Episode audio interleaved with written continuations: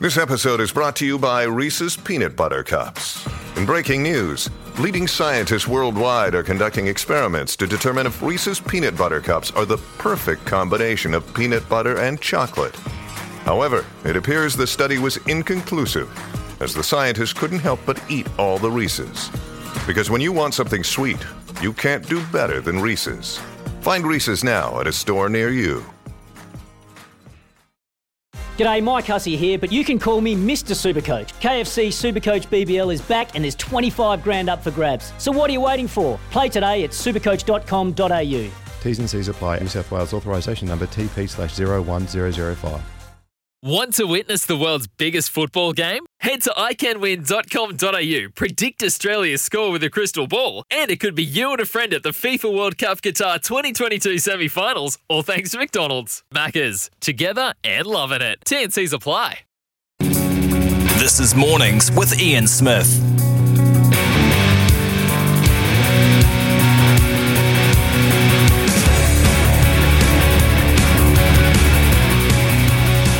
Morena, New Zealand, good morning to you all. It is Friday, T G I F, I say, and a busy day uh, to celebrate for us, going into another busy weekend of sport, of course. Uh, Ross Taylor joins us uh, straight after nine o'clock. Ross has just been named in the Test match squad to uh, take on India, two tests later this month, so we'll, we'll catch up with Roscoe there. Uh, Paul Tito, the fish, uh, of course, uh, he is now a uh, former Taranaki, but now uh, assistant coach of the Wellington Lions rugby team. Uh, they got a bit of a battle on their hands to make the playoffs, so uh, we'll talk to Paul Tito, who is also force-bound uh, for the forthcoming Super Rugby series, uh, and uh, an interesting time for him in rugby. Uh, we're going to go surf life saving. Uh, it's summer. Well, look out the window here, it isn't, but it is summer. Uh, Alan Mundy from Surf Life Saving, National Search and Rescue Manager as well, and then Ben Kennings from Surf New Zealand. Uh, about the, the state of surf life saving, uh, you might have read that they've had to cut down on numbers, et cetera. Uh, we'll find out why and uh, just exactly what's going on there. Uh, an all-female panel today, Kimberly Downs and Ricky Swinnell. Look forward to that uh, with the women's Black Ferns coming up this weekend. Important weekend for them. Uh, and, of course, Louis Herman-Watt and Brendan Popplewell uh, just before eleven o'clock. Then Charmaine Smith, speaking of Black Ferns, uh, former Black Ferns lock. Uh, what do they have to do to get it right this time around? And then uh, Michael Guerin, Mick, will join us uh, at around eleven forty this morning to talk harness racing, as per usual on a Friday. Sport is our religion, and here is Smithy's sermon. Well, full credit, as they say in the game, to Sam Cane. It's gone full circle rugby-wise this calendar year for him, and now he gets the number one job back again. You wouldn't deny him feeling some real satisfaction as he leads the All Blacks out against the Azzurri at Roma Stadium, uh, Olympico, uh, early Sunday morning New Zealand time. He's been on the show a few times, has Sam, as we have sort of recuperated, then reinvented alongside him. It's a good story of perseverance and determination, and how valuable now those fifty-eight minutes for the King Country Rams. Maybe because the All Blacks have been away so long, maybe it's because they're on the other side of the world, but I can't remember the prospect of a test match being talked about less. Or maybe it's because it's the third cakewalk in three weeks. And quite frankly, the only recognisable face in the opposition is the colt from Manaki, the coach, Kieran Crowley. And let us hope that it's a bright, entertaining encounter with no mishaps, no injuries, because after the week we've talked about in the game, it is sorely needed. So if Sam is on the way back, surely it's time for Chris Gale to make his way out. Time's up on the superstar that was largely immobile in the field and disruptive off it of late. He must have run his race. The West Indies, the playing through champs, have been awful and they need a timely overhaul. In any sport, if you're at loggerheads with former players and administration publicly, you have to be a damn fine player to survive. Chris Gale was in days gone by. It will leave us uh, with memories of some power hitting and that unmistakable Caribbean swagger. The man with the dreads, he with the self-anointed nicknames like the Boss, the World Boss, the Universe Boss, Gale Force, Gale Storm, Master Storm, and my personal favourite, Six Machine, used to ooze charisma. Now he just oozes retirement.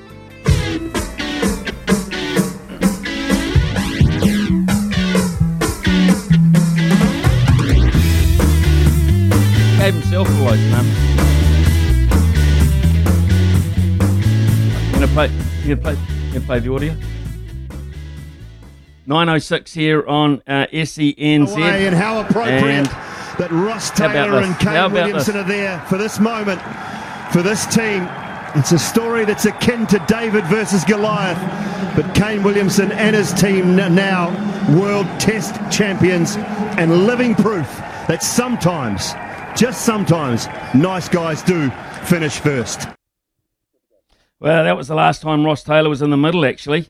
That memorable World Test Championship final when he hit the winning runs, and now he's packing his bags to take on India again, but this time it's on their turf for the first of two Test matches starting on November twenty-fifth. I think the side leaves, or this uh, faction of the side leaves, uh, as early as Monday. Uh, so, uh, Roscoe, good morning to you. Thanks very much for joining us. Morning, Smitty. Yeah, it, um, obviously always nice to hear that, but uh, I haven't had any cricket balls in a match since then, so uh, it's going to be an interesting couple of weeks.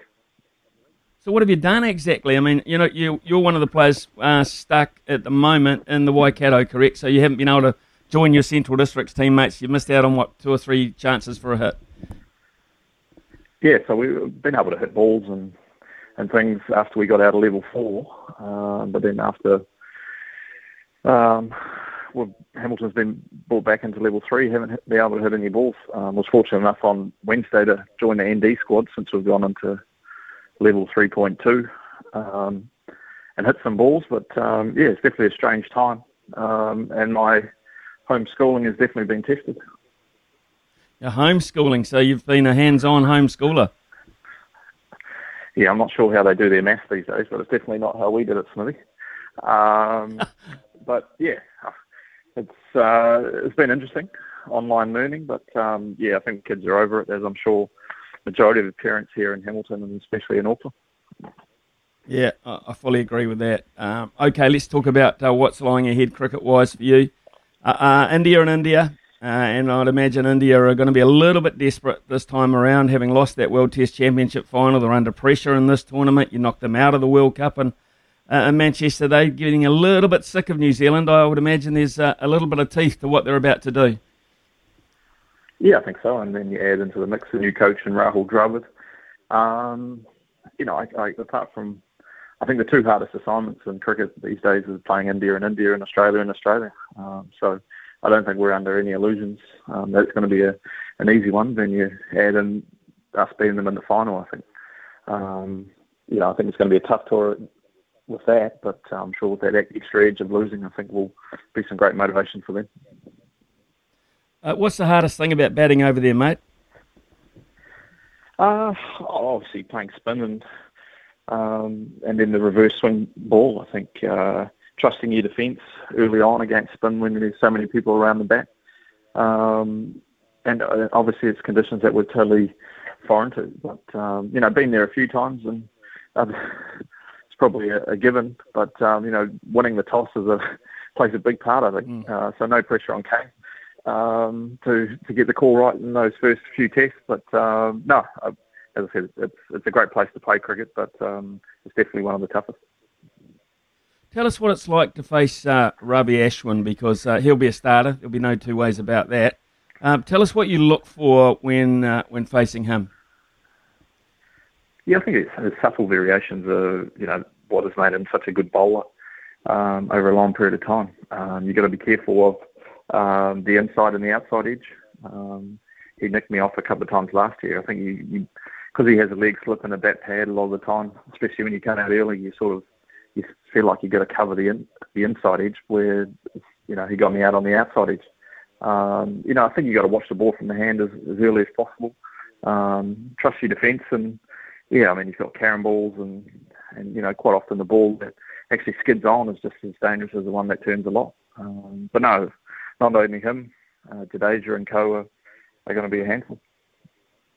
So are you just out and out expecting dry spinning surfaces from day one? Um, yeah, well, I mean, they played against England last, well, I think it was, um, you know, beginning of the year. And the first wicket was pretty flat. Um, and then England won. And then the next three tests were, were bouncing. So, um, yeah, I think we're going over there with the expectation that they're going to be Bunces. If, if there's anything different, well, then we'll just have to play corners. Right, so um, I'm just looking at the squad, which was announced uh, earlier this morning, and the, the two glaring omissions for me are uh, Colin de Grandhomme and Trent Boult. So out of the five bowlers that you basically used to win the World Test Championship final, uh, you won't have uh, two of them. So um, that makes uh, it quite interesting. Uh, not that you'd probably use five seam bowlers in India anyway. Yeah, I mean, um, if anything, it's probably made the decision uh, for the selectors a lot easier, um, not not having them. Um, Colin is probably, you're probably going to go in with a spinning all-round if we did go in. Um, and then K J's the first locked in in the fast bowling ranks. So um, now it's it's a toss-up between Southey and, and Wagner. Uh, if Bob was there, then uh, obviously he would have been added into the mix. But um, it's a good problem to have. Um, yeah, we'll just have to wait and see once we get over there. Well, I mean, it's not like they haven't got good quick bowlers as well, India. Let, let's be honest. I mean, you look at uh, Ishant Sharma, who's been a great servant for a long time. Uh, you've got Mohammad Shami, and you've got, uh, of course, Jasprit Bumrah. So before you even think about spin, it doesn't pay to be too focused on that, does it? Because uh, there's a bit coming at you first. Yeah, I mean, and they know their conditions very well. And um, that S G ball, if it does swing, it does swing for... for those first five to ten overs, but um, obviously with Tom Latham and and Evan Conway opening the opening the um, batting, with you know Ashwin might be at one end, but it's definitely going to be a Shami or or Bumrah at the other. So um, you know they're great exponents with the new ball, but also know um, you know how to bowl on those middle stages, and, and when the ball starts reversing, um, you know they're some of the best exponents of it. Uh, Ajaz Patel, of course, has been in the same boat as you. He hasn't been able to play any cricket. So, uh, like you, he's had to be, uh, I suppose, a bit inventive with his training process. But he's going to have uh, the responsibility, uh, of course, of uh, being our frontline spinner uh, as we look at the squad now. Uh, what have you noticed about, you stand at first slip to him a lot, what have you noticed about the de- development of Ajaz Patel's game? Yeah, I mean, he, he bowls a lot of overs, and you know his, his subtle variations on the crease, um, and the way he spins the ball has been fantastic. I mean, the way he, you know, probably won the Test match for us um, single-handedly against Pakistan and U A E um, for a guy on, um, you know, his first tour to to have dominated as he is. Um, but as a team, as you said, we'll be looking to our spinners to to make impact, and um, it's going to be his first trip to to India, um, the country of his birth. I'm sure he's going to be really looking forward to that and have a lot of family and, and things around him. But, um, you know, it's an exciting time. But at the same time, you know, India are, are very good players at spin uh, and probably haven't faced a lot of, of Ajaz. But, um, you know, we'll be looking to him to, to take those early wickets. And, um, you know, hopefully, um, you know, for his sake, can give me a few, or for my sake, I can take a few of those catches that um, if they present. Yeah, absolutely. Now, listen, uh, we, when we spoke to you last, it was after the World Test Championship, and I, I just uh, we we talked about the, you know how long you want to play for. I mean, uh, this little layoff that you've had with absolutely no cricket contact as such, has that made you really hungry again?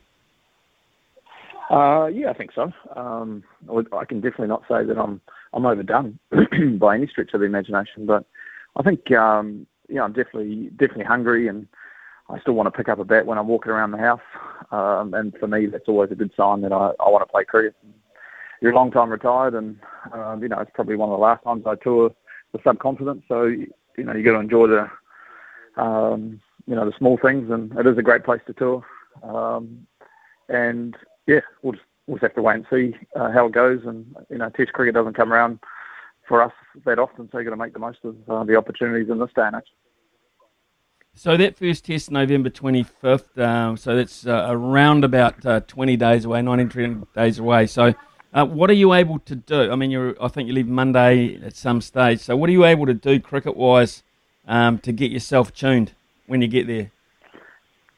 Yeah, just just training. Um, we've got a three-day quarantine uh, when we arrive, um, and then we we're able to train. Um, we have to follow the twenty twenty team around because they don't want to run two two bubbles, um, so we train the morning of the of the twenty twenty games, um, and then we fly off to different venues. So it is going to be a disjointed type of um, preparation, um, but it is what it is. And, and those, you know, three or four days when we do get to Kanpur after the twenty twenty um, series is over is going to be, be crucial to, to obviously trust trust that your preparation's been right. But, um, you know, if there's ever a time in my career that I can deal with, you know, not having a hit and not playing for, for five or six months, it's it's towards the end of my career when I suppose your experience has to come to the fore.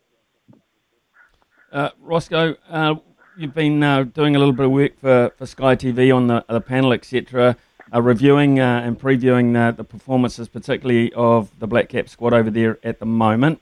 Um, what do you make of our uh, our chances, having seen most teams in action now over a concerted period of time, and this, we're getting to the business end of the competition? How do you see it um, sort of panning out playoff-wise? Yeah, I think um, you know the team are, are tracking in the right direction. Um, obviously, that win over India was, was crucial, and, and the confidence they got from that. Um, that Afghanistan game, I think, um, is going to be the biggie.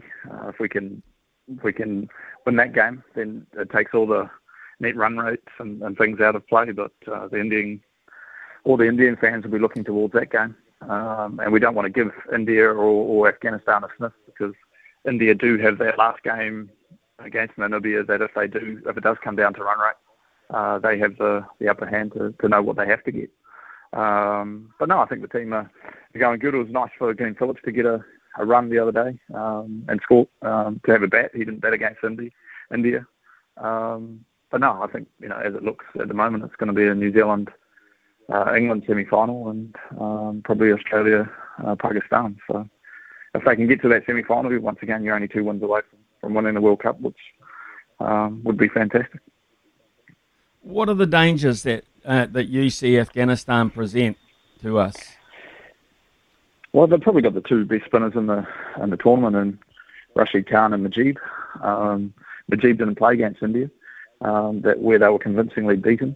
Um, I think the one thing that's going in, in our favour is, you know, obviously they're mystery spinners, and um, a lot of a lot of our players will never have faced, um, or especially Rashid Khan, who plays with Kane um, at I P L. But it's a day match, so I think, um, you know, sometimes not being able to pick their variations under lights can be tough. Um, so playing them during the day should be a little bit easier to pick um, that. But, you know, it's it's whether those Indian, uh, the Afghanistan batsmen can post a a decent enough total um, to give their, their bowlers uh, an opportunity or, or chase down whatever they give, have given them. But, um, you know, how, how Marnie Guptill and, and Kane Williamson play, uh, I think will play a big part into to the success against that bowling line. So, uh, and of course, because uh, you're in um, New Zealand touring cricket side, you're you're okay uh, M I Q wise. We're still hearing stories about individuals overseas who just can't get spots to get home. Some might even get home for Christmas. Um, people I've been talking to, but you guys, um, uh, you, you sort of had those booked quite some time ago. Once the tour was was mooted. Yeah, I, I guess I was a bit above my pay grade, but um, I think we're, we're lucky that uh, New Zealand cricket um, deal with all all that stuff as a team collectively, um, and then you know even um, you know some of the some of the staff getting home is, is lucky compared to, as you said, a lot of these individual sports um, who don't have the access to to their boards and things um, being able to do that. So we're very lucky, and um, you know hopefully, as a country, we can get there sooner rather than later, and, and even these um, seven-day quarantines sound a bit more appealing, and uh, you know, hopefully that can come in, and, and we can fit a few more Kiwis, not only sportsmen, but uh, you know, a lot of Kiwis who are stuck overseas uh, to see their families for Christmas. Yeah, it's a, a tough situation. All right, it's good to know that you guys can, can get home in plenty of time. Uh, hey mate, look, all the best. Um, I know you've, you've uh, probably actually looking forward to packing for the first time for a while because you love your cricket. So uh, enjoy it, enjoy it, um, play well. Uh, it's going to be a real challenge. Can't wait, can't wait to see you guys in action. Look forward to it. Travel well. Cheers, mate. Yep, Ross Taylor there, folks, um, who's uh, charged with the responsibility along with uh, that top order to withstand uh, first of all the uh, Indian seam attack and swing attack, and then of course uh, the spinners will be on pretty quickly if they don't have any success. It's tough. Significance of these two test matches? Well, they are the first two test matches as we look to defend the World Test Championship. They have meaning, uh, they have considerable meaning. Uh, to go over there and to beat India on their uh, own track would be a hell of a way to start your defence, I can promise you that. So what do you make of this uh, this team? I find this quite interesting, this selection. I, I really do. I don't quite understand the Trent Boult situation. I, I really don't. Um, he's going to be in a bubble anyway when he comes home. He's going to be. He has to do two weeks of of uh, of M I Q when he comes home. My understanding is anyway. So why would he not stay on for another two weeks anyway? Take part in a couple of test matches, or be available to take part in a couple of test matches, and, and then uh, and, and then of course uh, come home and have your breather. Then uh, I don't I don't quite get it. Colin de Grandhomme, no, not sure. You see, they're not going to play five seam bowlers in it. Yeah, they're not going to play five seam bowlers. Colin de Grandhomme's been away a long time, but you've also got to remember in Boult and de Grandhomme's situations, a lot of them being away from home is personal choice. They haven't been on tour with New Zealand sides. Trent Boult's been playing the I P L, quite happy to go and play the I P L, uh, and came home before he went to the I P L, which was another two weeks of M I Q. Uh, and then Colin de Grandhomme, of course, uh, he's been playing in England as well. Uh, so that these guys have been plying their trade around. Uh, so I, I find it quite interesting that when it comes to playing Test cricket for New Zealand, um, they choose to take a break and opt out of the tour, as we've been told. So that's an interesting one, uh, a really interesting one for me, dear. Do you see anything in that? Um, would Trent Boult have been picked in the first three seamers? Uh, Cole Jamieson, probably the first choice. Tim Southey.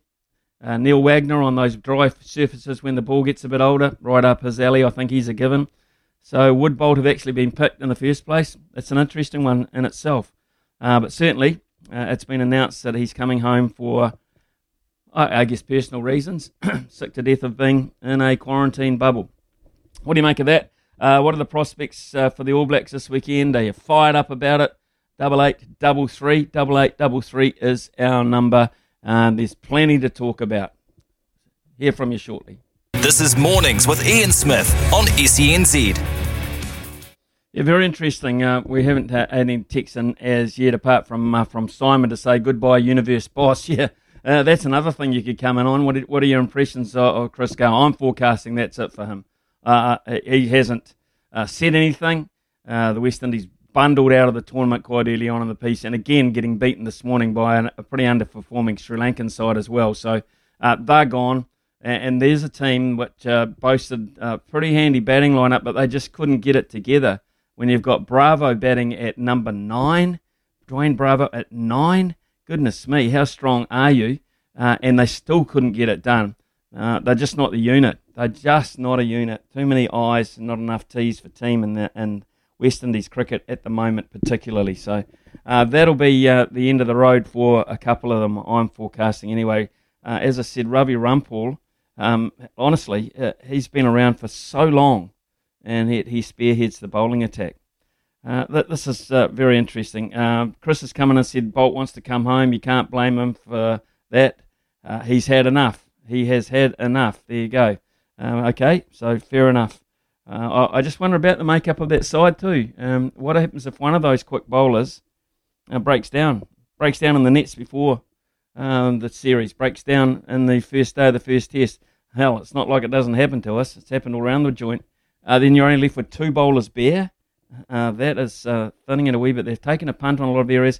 Real emphasis on spin. Mitchell Santner back in the side. Uh, to me, to be perfectly honest, what, just, what has uh, Mitchell Santner done to get back in the test side? Don't know. Uh, lots of interesting, interesting conundrums about that side. We haven't even talked about the All Black side yet. Uh, we will later on in the piece. Uh, nine thirty, nine thirty here on S E N Z.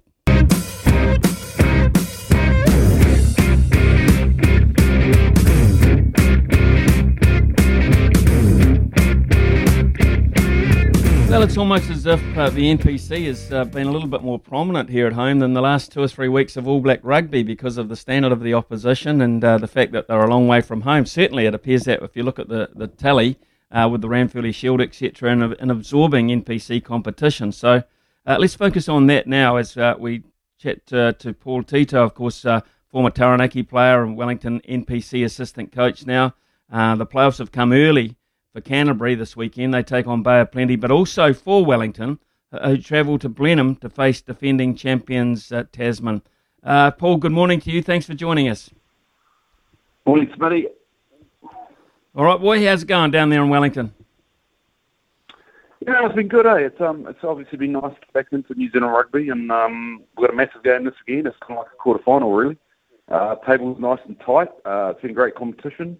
Your glove at Hawke's Bay and Oxford have done a blood, uh, bloody awesome job, and, and they really lead the way.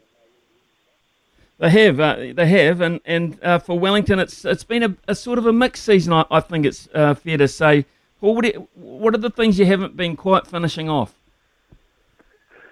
Yeah, we've been inconsistent. Obviously, we started well. Um, you know, the, the the Waikato game sticks to mind, where you know we were bloody good for fifty minutes and then we were poor for thirty. Um, you know, that's most probably uh, sums up our season really. A little bit inconsistent, but uh, you know, what I mean, we're a team that I know teams would fear. You know, when, when we have our day, we're we're we're a good team. So, you know, like I said, it's a big game down in Tasman. Um, you know, they're a formidable. formidable outfit, um, really strong at set piece, and we're in no illusions how tough it'll be to go down there and win, but we know we know if, if we're really on the job, we can get the job done. So coming off a couple of uh, non-competition games, so uh, last-minute win over Southland, a tight loss to Otago, so uh, playing with no points, how have you been able to to, to sort of simulate a, a, a sort of a playoff situation there? Have the players still been mentally up for it, knowing that at the end of the day, win lose really doesn't matter on the table? Yeah, it was an interesting couple of weeks. Um, obviously, we played Southland. We we rotated quite a few of the guys. We got some guys from the squad that had trained all year with us, and and earned the right to have a game. We you know we rotated the squad a bit, and uh, in Dunedin we had more of a mindset of going down there with a with a more of a main kind of test lineup to, to get ready for, for the big game. So we've got um, a good environment down here in Wellington, and, and, and we know we know what it's going to take to beat Tasman. So we're, we're building for this game, and um, yeah, we're building nicely. Obviously, to sit back and watch the the Tasman Canterbury game was good for us to as coaches to to nail our um, nail our plan against Tasman and, and be ready for them. Your area of uh, expertise, obviously, in that tight five area. Uh, Paul, so uh, line-outs in particular, you've had uh, the added height and experience of uh, Dom Bird, uh, Dominic Bird alongside James Blackwell this year. Uh, so a couple of uh, pretty experienced campaigners there. Yeah, good good, good men, um, you know, still still willing to learn and, and, and really grow their game. So really enjoyed working with, with Blackie and Dom. Um, coached against Dom over and in France, where he was operating for, for Racing, where they had an outstanding defensive line-out. So it's actually nice to um to actually be on his side of the ledger for a change. Yeah, it's um it's nice to see him back and and uh, still hungry to play. Uh, and I think it's a good sign for people, you know, who ply their trade overseas, um, make a few bucks, but still want to contribute back here. He's uh, he's one of uh, of quite a few that do that, and I think it's really healthy to go back in at that level, don't you? Yeah, it's been great for our team, you know. Someone with his leadership is, it can only be good for New Zealand rugby, you know. I think I think it's been a, there's been a few more of this kind of carry on going on, Smitty, because of the COVID, you know, everyone's, myself including, you know, we, we were set in, in France and um, I had another season to go, but it was pretty tough on the family and, um, you know, the decision to come back to lovely old New Zealand was pretty a, a simple one, so... That's how, um, you know, I think a lot of these older guys have come back in, into N P C, but for me it's it's, it's massive growth for the, for the younger generation if they can have these guys like Dom Bird and even Jack Lamb and Liam Messon and these kind of guys operate in their team. I think you can learn a yeah. lot from them and, you know, and, and probably in all respect to all the coaches, you know what I mean? And I'm one of them is, uh, you know what I mean? They learn a lot from those senior guys and, and most probably more than, you know, in, in the dark places they're playing with them so they actually feel them and and see what it's actually like. So let's look at um, the development of a, another player, of course, uh, Tane Plumtree, son of. Uh, how's his progress uh, playing on, on the side of the scrum? He, Tane's a great athlete, you know. He's um he, he's he's quick in the wide channel. Um, he's got a little bit of work to do in, in his set piece stuff, but you know, he's been chipping away at that and, and trying to improve him to that next level where he where he wants to go. You know, in Super Rugby, he's got a contract with the Blues for the next two years, so you know he needs to be better in his little detail and, and a little bit a little bit harder on himself to make sure he is, is learning that little detail stuff. But uh, he's, a, he's a great athlete. Um, he's he, he'll roll up his sleeves, and, and, and, and we need Tane to perform. You know, week in, week out, if we're going to be knocking on the door uh, in, in three weeks' time. Let's look at, uh, you managed to, as you say, have a good look at uh, Tasman in, in action just uh, a week ago. So where do you, where do you fancy targeting them? Oh, I don't want to say too much, but hey, you know, let's talk about their strength. You know, their set pieces yeah. is always good. You know, they've got some big boys up front. Um, they've got some great um, variation in their line-out around the twenty-two. So if we're going to be ill-disciplined and, and, and give them that leg up into that space, you know, they've got they've got great variety in there. So, you know, we, we know it's going to be tough. Um, we can control that kind of stuff. You know, I said to the boys yesterday, you know, it's, it's rugby. You're going to give penalties away, but it's clear and obvious stuff that we need to keep out. So it's the offside, it's the hands on the ground when you're going for a jackal. It's the, you know, when you're off your feet going for a jackal. It's leaving those and, and being really disciplined and backing out the fences, for me, is going to be the key. You've, as you said, you've just come back um, from France to, to re-kick into rugby back here. Uh, so All Blacks playing France in uh, a couple of weeks, Paul. How much does it mean to French people uh, to play the All Blacks uh, over there and beat them? Oh, the French, for me, the French are, I mean, I think they're building a really nice team for, for the World Cup. It's going to be in their back, and then on their back door. So I think it's a real good test for them. They've got young guys. They've got coaches that are um, that have changed the culture in the in the in the French team. You know, like they've had a few older guys in there that was much pulling it back. They've got rid of all them. They're a powerful unit. Um, you know, I think it's going to be. I think it's going to be the test match of the of the of the tour, uh, and and and I think it's going to be a, a, a bloody tight game. Uh, if I was to sit here and say that um, the All Blacks were going to win comfortably, I don't think this is going to be true. Uh, the French are passionate people, as we know, and they'll be right up for the eighty minutes that they'll they'll get the chance to go against the Black jersey. Now let's look at, at uh, Paul Tito. Let's look at yourself. Now you've signed with the Force, so along with Mark Ozic, you'll be heading over to, to Perth at some stage uh, in the near future to get sorted out there. Uh, how did that come about, Paul? Yeah, I was.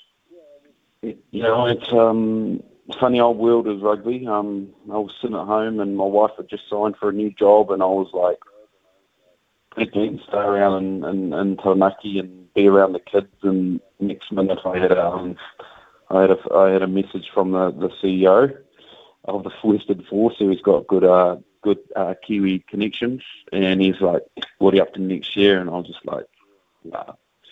"Didn't really have anything at the moment." Um, obviously, with COVID, not too many people are leaving New Zealand rugby, which is uh, which is obviously understandable because New Zealand's a great place to be. So why would you leave? And yeah, so. From there, I had a couple of interviews and, and got offered the job, obviously with Mark, and, and there's a couple of other Kiwis over there, a physio and, um, and and and the academy manager are all Kiwi. So I think there's a Kiwi flavour over there.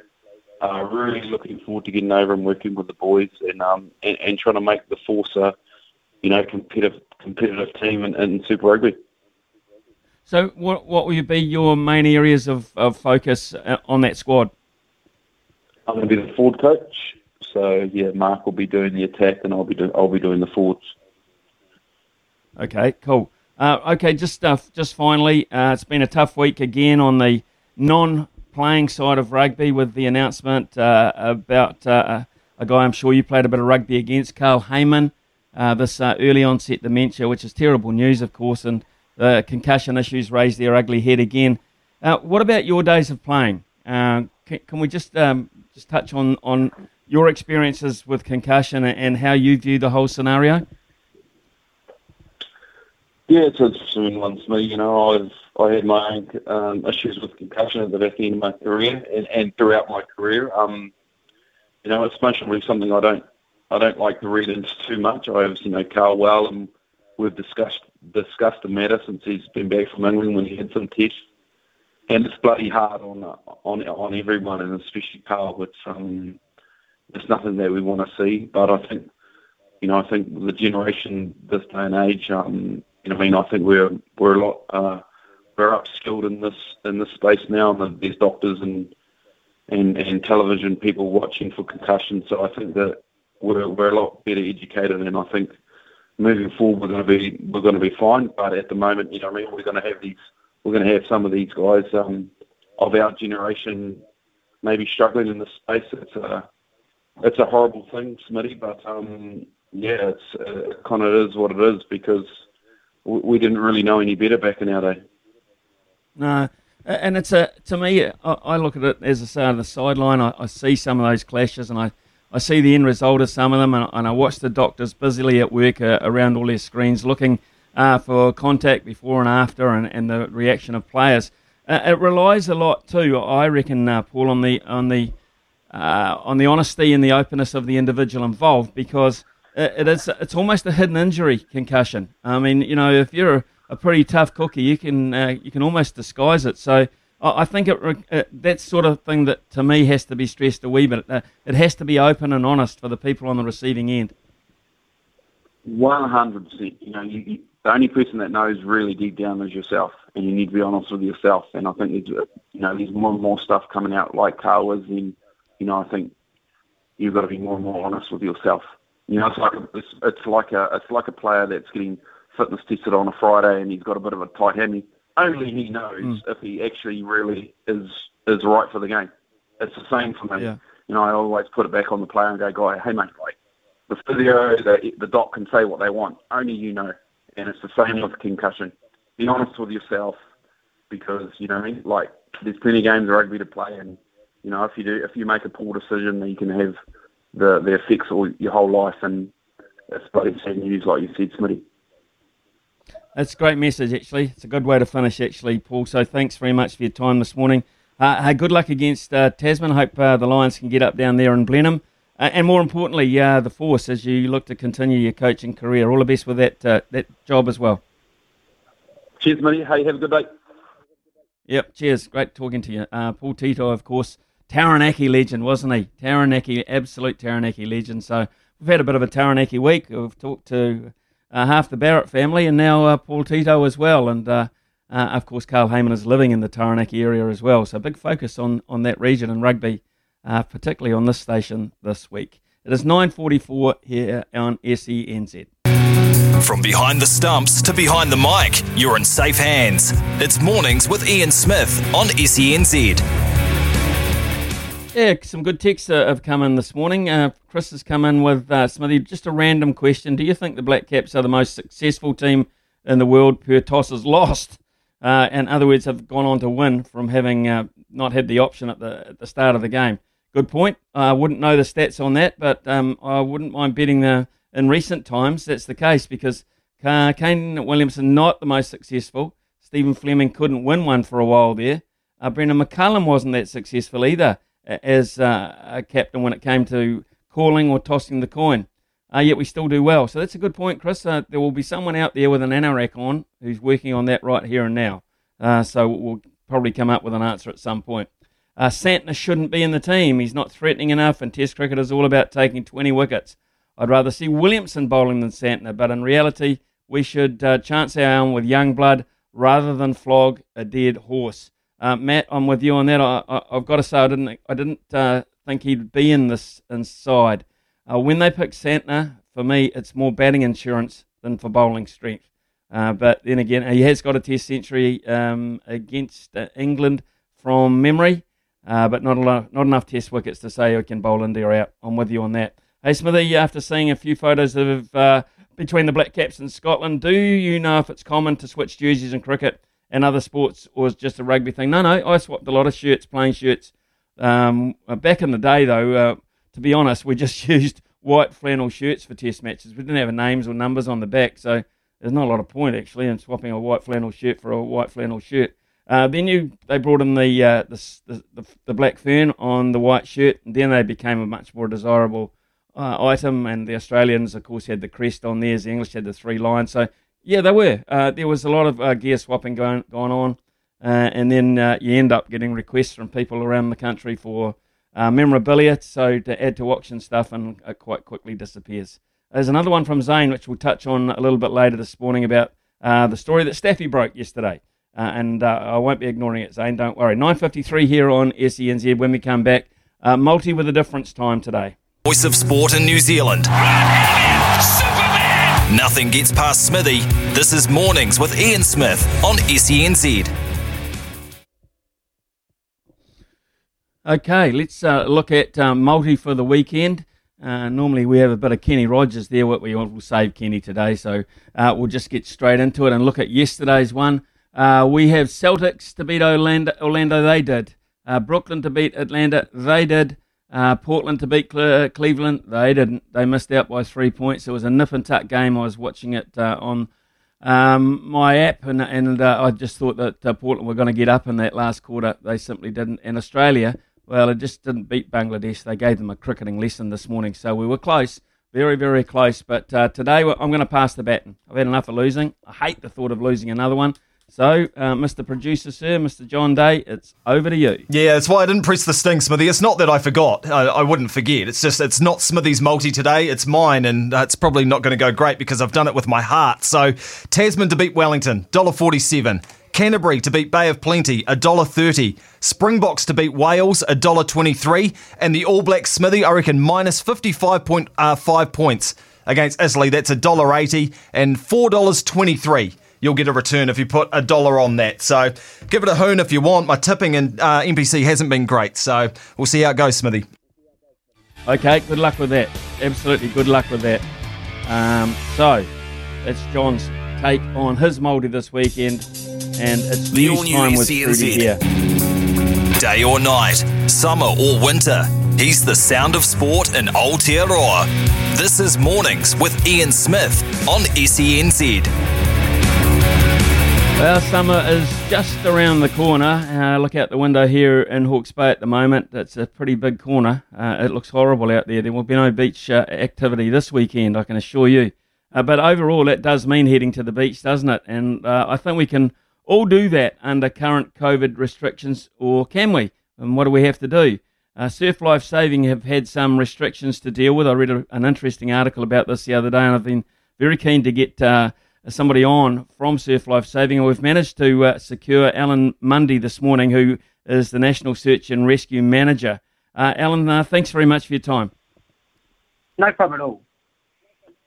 Now, listen, um, Surf Patrol started uh, a couple of weekends ago uh, with fewer lifeguards in Auckland and Northland and uh, Waikato, et cetera. Uh, why is that?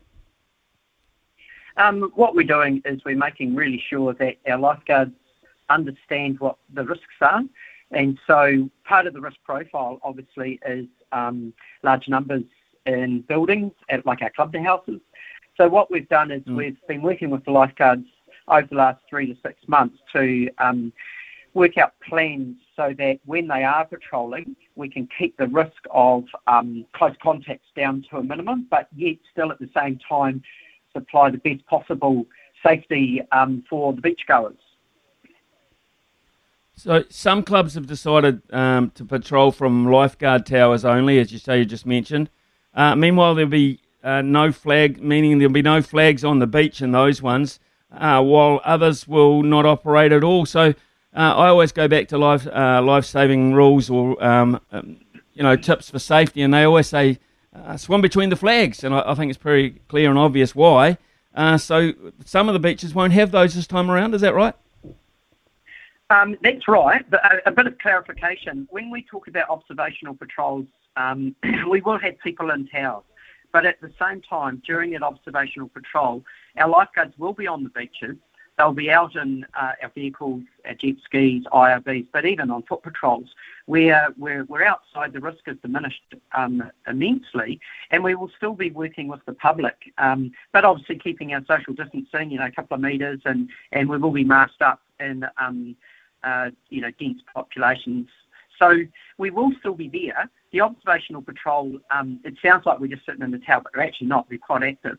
Um, yeah. When we believe that there is not a need for the flags, we feel that the risk profile is quite low, because same thing as when we do put the flags up, it's it's encouraging people to get closer together. I mean, some of our flags, you know, Mount Wanganui Main Beach, the people are really close together. And so when we believe it's safe enough not to run the flags, we will still have a patrol on. It'll be an observational patrol. And we ask people if they're unsure, look at the clubhouse, and if a red and yellow flag is flying, be rest assured there will be lifeguards on the beach carrying out those observational patrols. If the red and yellow flags are up, obviously, um, swim between those. The only time that we would be um, discouraging people to swim is if we're flying a red flag. Um, and, and that basically um, is a danger flag, which is saying we don't think it's safe to swim on this particular beach. We will still have mm. lifeguards managing that risk, but we won't be running those patrols, so um, the patrol flags. So those are the types of messaging that, you know, it's really critical to get out to the public. So what what you're actually, uh, in a way, saying is we as uh, swimmers, potential beachgoers, et cetera, Uh, I thought we have a greater responsibility then um, to be aware of, of the dangers and being aware of the situation, because for me, uh, that red flag thing is a totally new thing. Uh, so uh, we as swimmers, we as parents of children swimming, have to be just a little bit more vigilant this time around? Definitely. I think we need to do a little bit more pre-planning before we leave home, uh, check the weather, check the beach conditions, and um, you know, we're recommending that if the beach conditions are, you know, a couple of metres on the um, the surf side, is look for a harbour beach to swim in, um, especially if you've got little children. They'll still have a really good time, but um, along with that approach, you, can, you yourself can really minimise that risk of getting into any trouble. Um, so, yeah, we're asking the public um, to, to do a little bit extra this year, just like our lifeguards are having to work quite hard to, to work within those um, that public health messaging. Um, we're no different than anybody else with regards to how we operate. We want to keep ourselves safe as well. Last thing we want is COVID to to infiltrate a patrol, because that will take that whole beach out of out of circulation. Mm. So, um, yeah, we are asking the public to um, be a little bit more vigilant and just remember those those key messages. You know, yep, if there's flags on the beach, swim between the flags. If not, um, you know, look after each other. Don't swim alone. Know your limitations, and if you're with kids, work to their limitations, not your limitations. Often we'll, um, you know, have to go in and rescue people, and the poor dad's in a lot of strife, and the kids are alongside him. So it's really important that you um, work to the lowest common denominator in your group with regards to that um, safety. Alan, um, we, when we go shopping, et cetera, uh, supermarkets, retail, whatever, if we're allowed to these days, Uh, we have to uh, wear masks and, and scan Q R codes. Uh, what is the situation for us when going to the beach in those two areas?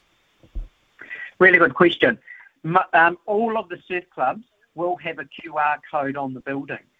So um, we urge people, if they see a Q R code anywhere along that, um, the, the approaches to the um, beach, scan.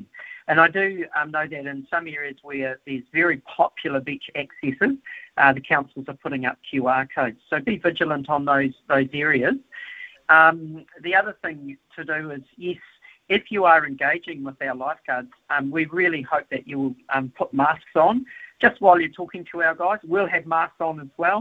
Um, and you might even see, you know, heaven forbid, if we have to treat someone for first aid or anything like that, we we will put masks on the, the, the people, especially if they're unconscious. So it's just, we're trying very hard to minimise the risk of any COVID coming from either the us or from the public to us. Uh, a sensitive issue these days. Um, the word vax is so sensitive. Um, are la- lifeguards uh, required to be double vaxxed? Do you, do you know? So we're going through that at the moment. We're working with the um, public health officials um, with regards to vaccinations. We've got, we've strongly recommended through our medical director um, that all lifeguards need to seek um, uh, out to get vaccinated. Um, and yet, we, you know, we're, we're a, a membership of nineteen and a half thousand, and there's bound to be mm. people who, because of medical reasons, just can't do that. So we're working through those processes with our membership at the moment, but um, yeah, we're following the, the, the um, same line as the, the, the health services and the government, and that is um, telling all our members that they really need to get vaccinated to, to protect them from, um, you know, that dirty old COVID. Well, there's a, there's a, a bit of a warning here, I guess, when you, you look at this, because uh, I've been watching Australia, uh, and the, the first thing they do when they get released, the Australians, they go straight to the beach en masse. So there's, I guess there's a little bit of a warning uh, here, a little bit of red flag in itself. Uh, you can expect uh, people in Auckland and Waikato, uh, having been locked down for so long, when they get the chance, they're going to flock to the beach on a decent day. Who wouldn't? Uh, less, less lifeguards are around uh, in summer situations, so we've got... We've got a bit of a dangerous combination here to be very wary of, haven't we? Yes, we have. And, um, you know, we, we, we've been looking at what's happened not only in Australia but also in the United Kingdom. Um, and you bang on, the, the public just flock to the beach, and, and for good reasons. We've got great beaches, doesn't cost a cent, um, and it's a great time. But we, um, you know, like public to keep that in the back of their mind. So if, if you're um, worried about crowds, um, then think twice about the beach you might go to. Um, but also, we are aware that some of our remote beaches, and this happened pro- um, after the last lockdown, also had huge numbers of people where we don't have lifeguards. So, um, mm. you know, that, that whole safety messaging needs to be in the back of people's minds so that if they choose not to go to a popular beach because they're worried about that, that massive crowd that potentially could turn up, is to think about the beach that they do end up going to. Make sure that they're familiar with it.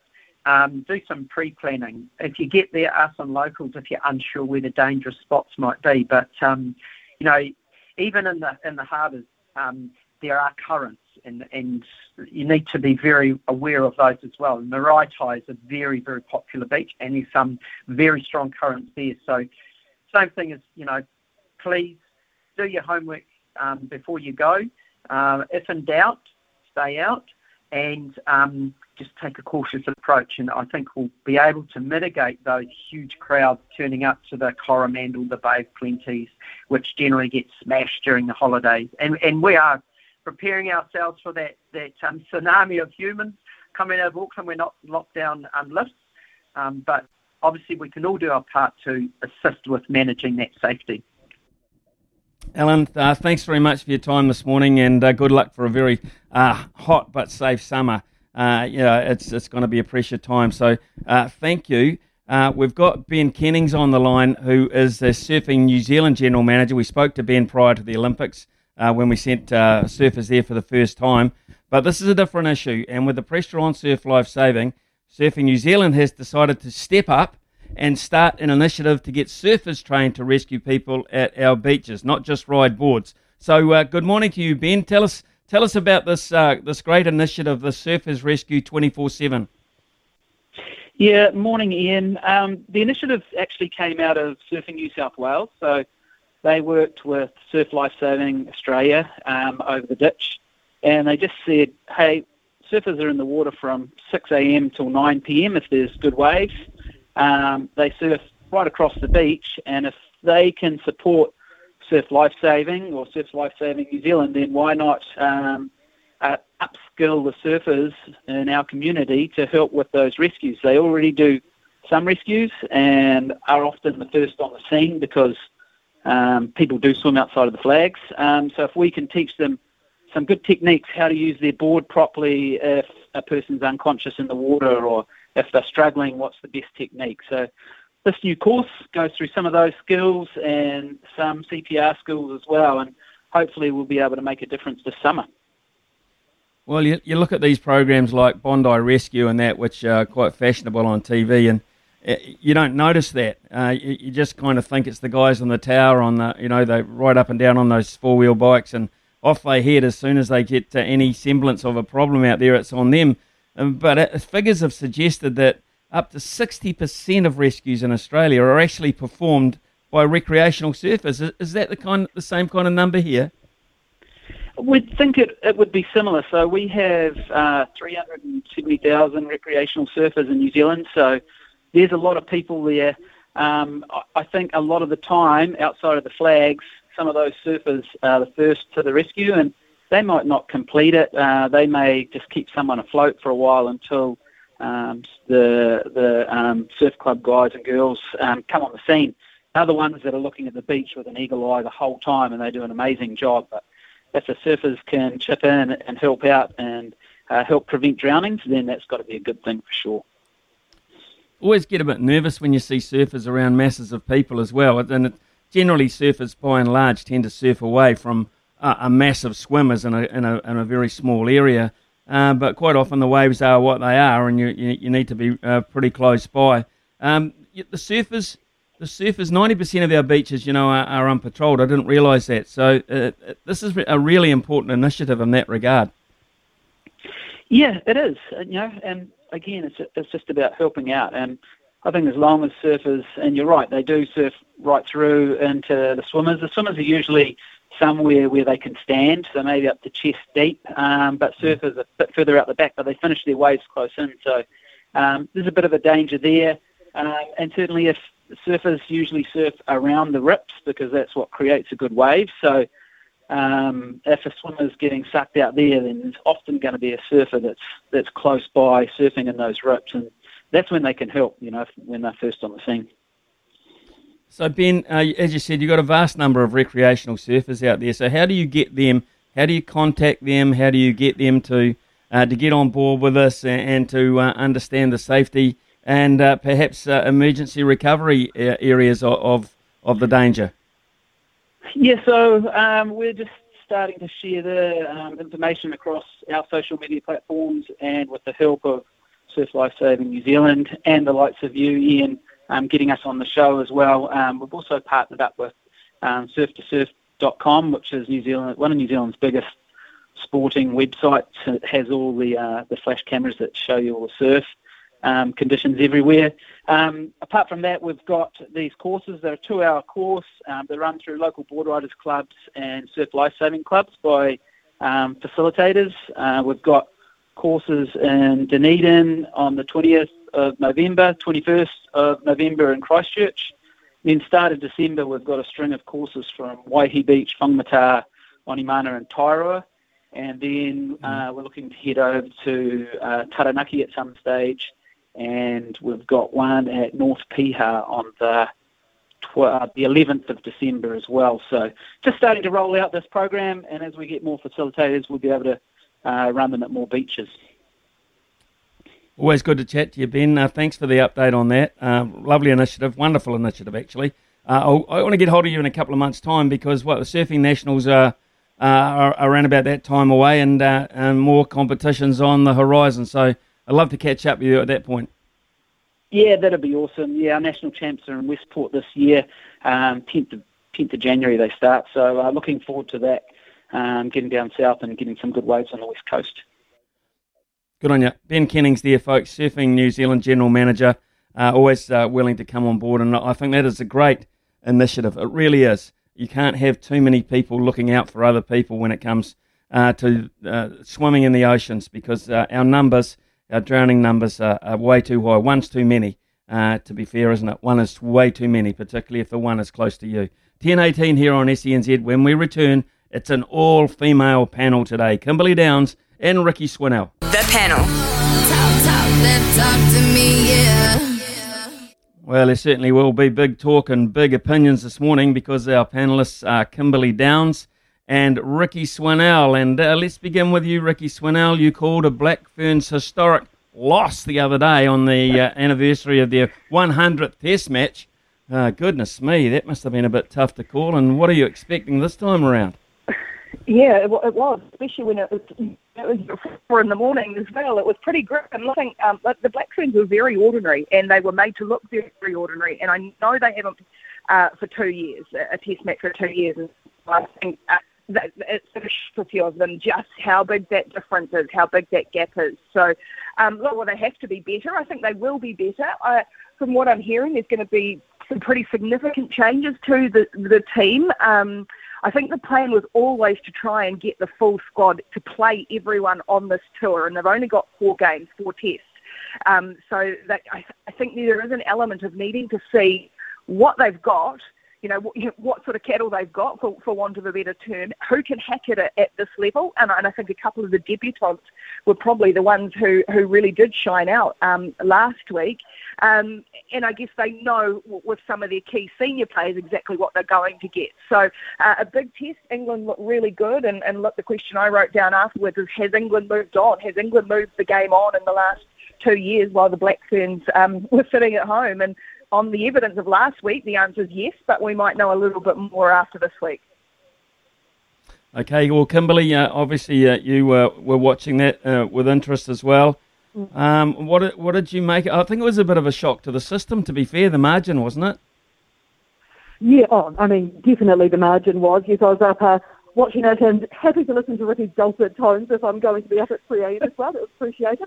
Um, yeah, I mean, like Ricky says, it was very ordinary. We probably don't need to go too much into the line-out, which was awful. I think the vibe I've kind of got from the camp this week is the thing that they were most disappointed in in that game was actually their physical showing, because they were completely overpowered by England. And I think that's something that we'll probably see addressed this week, both in, I guess, the uh, sense around the players who will get another crack, but also some of the changes that I would expect to be made this week. So I would expect them to come out a lot more physically, whether or not these changes, whether or not getting that one test under the belt uh, is enough to overturn the result. I would have my doubts, because that is, I mean, it's a, it's a finely tuned England team that they are up against, but you would expect them to be able to narrow that gap significantly. Um, and I just, yeah, I just think it was really telling of a team that hasn't played a test in two years, and it's not really making excuses for them, I don't think. I think the,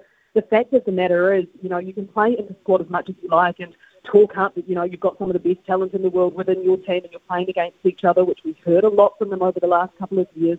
You can play a Black Ferns kind of barbarians match, it's fine, but at the end of the day, it is not the same as test match rugby. It's just not. And so they are having to readjust to that, and I think it probably almost gave them a bit of a fright at, as to what that next level actually required. And I'm not saying that they'd forgotten it, but at the same time, it had been a long time between drinks. So I would expect now that they've had a bit of a refresh of it and a, a bit of a taste and a pretty, you know, a pretty painful taste of it at that, but they will definitely be better come Monday morning. Uh, Ricky, one of the, um, the sad stories of the week has been the Carl Heyman one, of course, with um, mm. uh, with concussion, uh, uh, reflecting now on early onset dementia at just the age of forty-one, which is absolutely terrible. I, I just wonder, a lot of focus uh, is on um, men's rugby. What about concussion in, in women's rugby? Yeah, there's some damn big hits there. It's a very physical game these days. Have you heard any stories or, or, or what they do about it in women's rugby?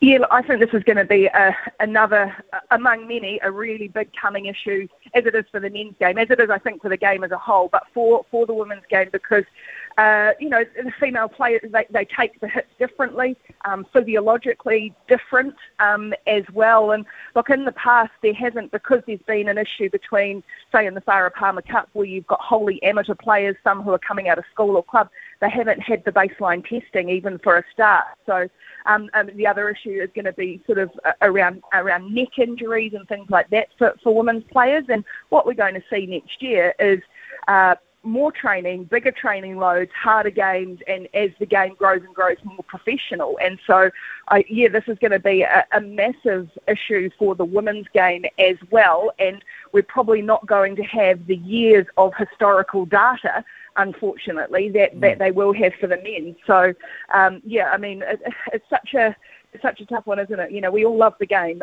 um, but it is a real reckoning that so many of us who watch it and love it and, and comment on it uh, are going to have to deal with so over the, over time, because what we're seeing from, from at the moment these men, but I think what will be from these women eventually too, is some some awful, awful stuff that is affecting countless lives. Yeah. Uh, Ricky Swinnell with us uh, this morning, along with Kimberly Downs. Take a short news break. When we come back, a couple more rugby issues, more pleasant ones to talk about, uh, and uh, and some other matters too around the, the world of sport this week. Talk big opinions. The panel. Talk, talk, then talk to me, yeah. Ricky Swinnell and Kimberly Downs with us this morning. Uh, Kimberly, the All Blacks play uh, Italy this weekend. Yes, they do. Believe it or not, they play Italy this weekend. um, has there, has there been, uh, I mean, uh, you know, I, I just uh, hinted on it a wee bit this morning, uh, understrength uh, and pretty average U S A, understrength and not so good in the second half Wales. And here we go against Italy, and people are forecasting another forty or fifty points. Uh, is, is, is the wow factor disappearing? Oh, I guess relative to what, but I mean, it's it's not an inspired kind of build-up, is it? Build-up week to it. Um, I'm not seeing a huge amount of excitement. Like, so the team that's been named this morning, I mean, I, it's a lot of guys getting opportunities that they'll be wanting. Um, it's probably as much as can really be said about that, which is, you know, which is great. And I will, I've, I've got a... Uh, a newly found title after my last um, appearance on the show, Smithy, of Miss Taranaki, so I will give a plug to the uh, locking combination. uh, there yeah. of uh, Ian and Josh Lord, the two Taranaki logs, both born in the two thousands, if you want to uh, feel particularly old. But really, this is um, this is a team that screams, you know, opportunity, risking some guys and giving some guys a bit of a chance, doesn't it? And that doesn't necessarily help matters when it comes to the build-up. And it's also, uh, I mean, it's it's a bit hard, I suppose, you know, in this COVID bubble, they're kind of limited in what they can do to promote the game. But given, I guess, most people probably wouldn't have been too overawed by it in the first place, it would have been nice to probably see a, a bit more given to the build-up, you know, whether you get uh, Ian Foster and Kieran Crowley together somehow and, and do a bit of a bit of a media op with that or something like that. But I, I just... You know, we, we work and we live and we breathe sport, and I've had very few conversations this week about the All Blacks, I can say. Yeah, I'm I'm pretty much the same. In fact, you know, we look for guests on the show, and it's almost been uh, a, a case of um, uh, falling back on uh, All Black rugby as opposed to highlighting it, Ricky. And I, um, I, I don't know if that's a, a very good thing, to be fair, but it, it just, to me, um, they've just had three weeks in a row where they're expected to win handsomely and, and damn well will, and the, the competitive side of it just sort of disappears a wee bit. Yeah, oh yeah. Um, I mean, this is this is one that you, you sort of set the my sky for rather than set the alarm for, right? And it's probably not getting up at, at two, half past two tomorrow morning or, or Sunday morning, whenever it is. I mean, I did the drive show yesterday with Bees, and, and we didn't actually touch touch the All Blacks. Um, I think we sort of mm. picked a team as a, as a fallback option. Um, and in our uh, Drive to Survive quiz, the, the question that stumped everyone was, where is this test being played? Which city? Which um, kind of tells you. So um, very, very low-key build-up. Um, I mean, the tour starts next week, doesn't it? Ireland, Ireland and then France, and, and, that's, and you know, that, that's where things should hopefully, finally, um, get a little bit spicy. I don't know. It's kind of, it's sort of a reflection of, of the sort of world, isn't it? Everything's just kind of all a bit meh. So, uh, Ricky, you're going to be very busy next year, of course, on top of what you've been calling in terms of rugby and sport on Sky. Uh, Super Rugby All Piki really is gathering momentum now with the naming of the squads, and some pretty powerful squads they are as well. Uh, what did you make of them when they came out yesterday? Yeah, look, I, I, I think, and I've actually just been looking through and doing some sort of prep with for the Black Ferns again this weekend, and they look pretty well matched, um, these teams. And so, I mean, the trick is going to be is how quickly they can come together, because, yes, while every player is getting paid to play in this competition, they are not being paid like a professional wage, and they are only assembling. So if you're playing on a Saturday, you're only assembling on a Thursday. So time together is going to be really limited. And, and I've actually chatted with um, Alan Bunting a couple of times this week on various things. He's coaching the Chiefs women, and he so that's what he kind of said. He'll probably expect to see these teams really flying towards the end of the comp, but uh, very well matched. Looking forward to seeing like Sarah Hiddemy playing for the Hurricanes when she comes up against her, her two best mates, Kelly Brazier and Portia Woodman, um, who are playing for the Chiefs. So I'm sure the Blues are not particularly thrilled to see Woodman in Chiefs colours. Um, so, you know, I, I think there'll be a little bit of spice. There's some good young talent. Maya Joseph, uh, who's the daughter of Jamie Joseph, she's been picked up out of Otago to, to, to go up to the Chiefs. So, um, yeah, look, it, it's good, and, and it, it's finally happening. Um, but I think we just need to be patient and give it a little bit of time as well. We've been talking to a lot of people from uh, Taranaki, um, Miss Princess of Taranaki, uh, this week. We've talked to half the Barrett family. Uh, we talked to Paul Tito this morning. Um, and uh, all of a sudden, we've discovered that you're not happy just with seven out of seven. Uh, you're going to pick Scott Barrett to make a debut, an all-black lock this weekend as well. Uh, what is with you people down there? What, what do you mean, what's with us? He's available. He's willing to play. He's contracted. He's from Taranaki. I mean, he might fly to Crusaders colours, you know, when we get to Super Rugby, but he is a Taranaki man through and through. So I see zero problem with this. Um, all that's going to happen, as far as I'm concerned, is he'll play. Taranaki will win again, and he'll renew calls for a, uh, a bit of a petition around promotion relegation this year. Oh, I can't wait for Paige Harab to get back surfing again, because it'll take take something away from you. She's probably a bit more high profile as a Taranaki female than you are. Uh, uh, yes, I would certainly say so. But uh, and you got for you, you know, she's uh, battling, uh, battling for the crown with Tony Street, though. The two, the two queens of Taranaki, those two. It's, it, it, it, it oh. could be. I, I, hope, you, I hope you mean Paige and Street there. No, no, we were setting up uh, last night. We were setting up Kirsty Stanway to, to, to uh, for a charity boxing fight against Laura McGoldrick, and I'm now putting Kay down against T Street on the uh, on the on the card as well. Oh my God! I, uh, I think I'd buy tickets for that. I, I, I think exactly. I'd just buy tickets for that. Yeah, be for a good cause. Be for a good cause, Kimberly. Don't worry, good cause. Always. The problem is between Stree and I, I don't think either of us would um, be willing to throw a punch at the other. So that's possibly true. That is possibly true, but yeah. Uh, Super Rugby or Picky for you, Kimberly? You're gonna. I mean, it's gonna be big when it starts, and uh, you know they're, they're going to be looking for um, you know some, some great support from around the uh, around the place. So uh, you and, and News et cetera will be uh, focusing on this uh, this novel competition, but it's been uh, quite a long time coming. Yeah, absolutely, can't wait. It's it's so nice. Like I mean, like Ricky kind of alluded to there. You know, it's not perfect, but you got to start somewhere and.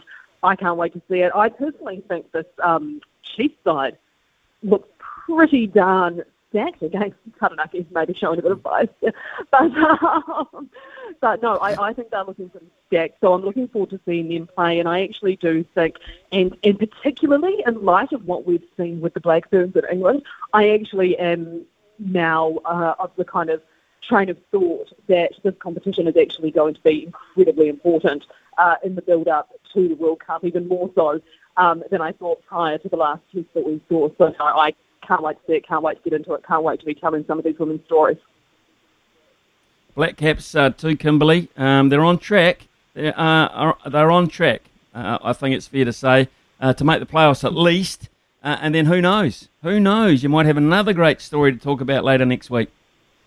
That would be great. I mean, at the moment, unfortunately, they're probably on track to meet England in the semi-finals, which, I mean, how many times can it happen? And it's quite, quite, well, I mean, not that I don't believe they can do it, because I absolutely think they can. All I know uh, is that as a uh, viewer, as an avid viewer, I will probably be kind of nails and mouth edge of seat for the entire time. So that'll be fun. But no, um, they're going all right. I mean, I just Martin Guptill probably got them out of a spot of bother there against Scotland. What a remarkable showing from him uh, the other night. I mean, really, I've, I've really seen uh, across many sports an athlete look that utterly exhausted as they go about their work. Um, so that was pretty remarkable to see. It'll be interesting to see how they go up against Namibia tonight. And then I think the um, real one that will kind of get everyone maybe just a little bit nervous um, will be their final call match against Afghanistan, which, I mean, we just,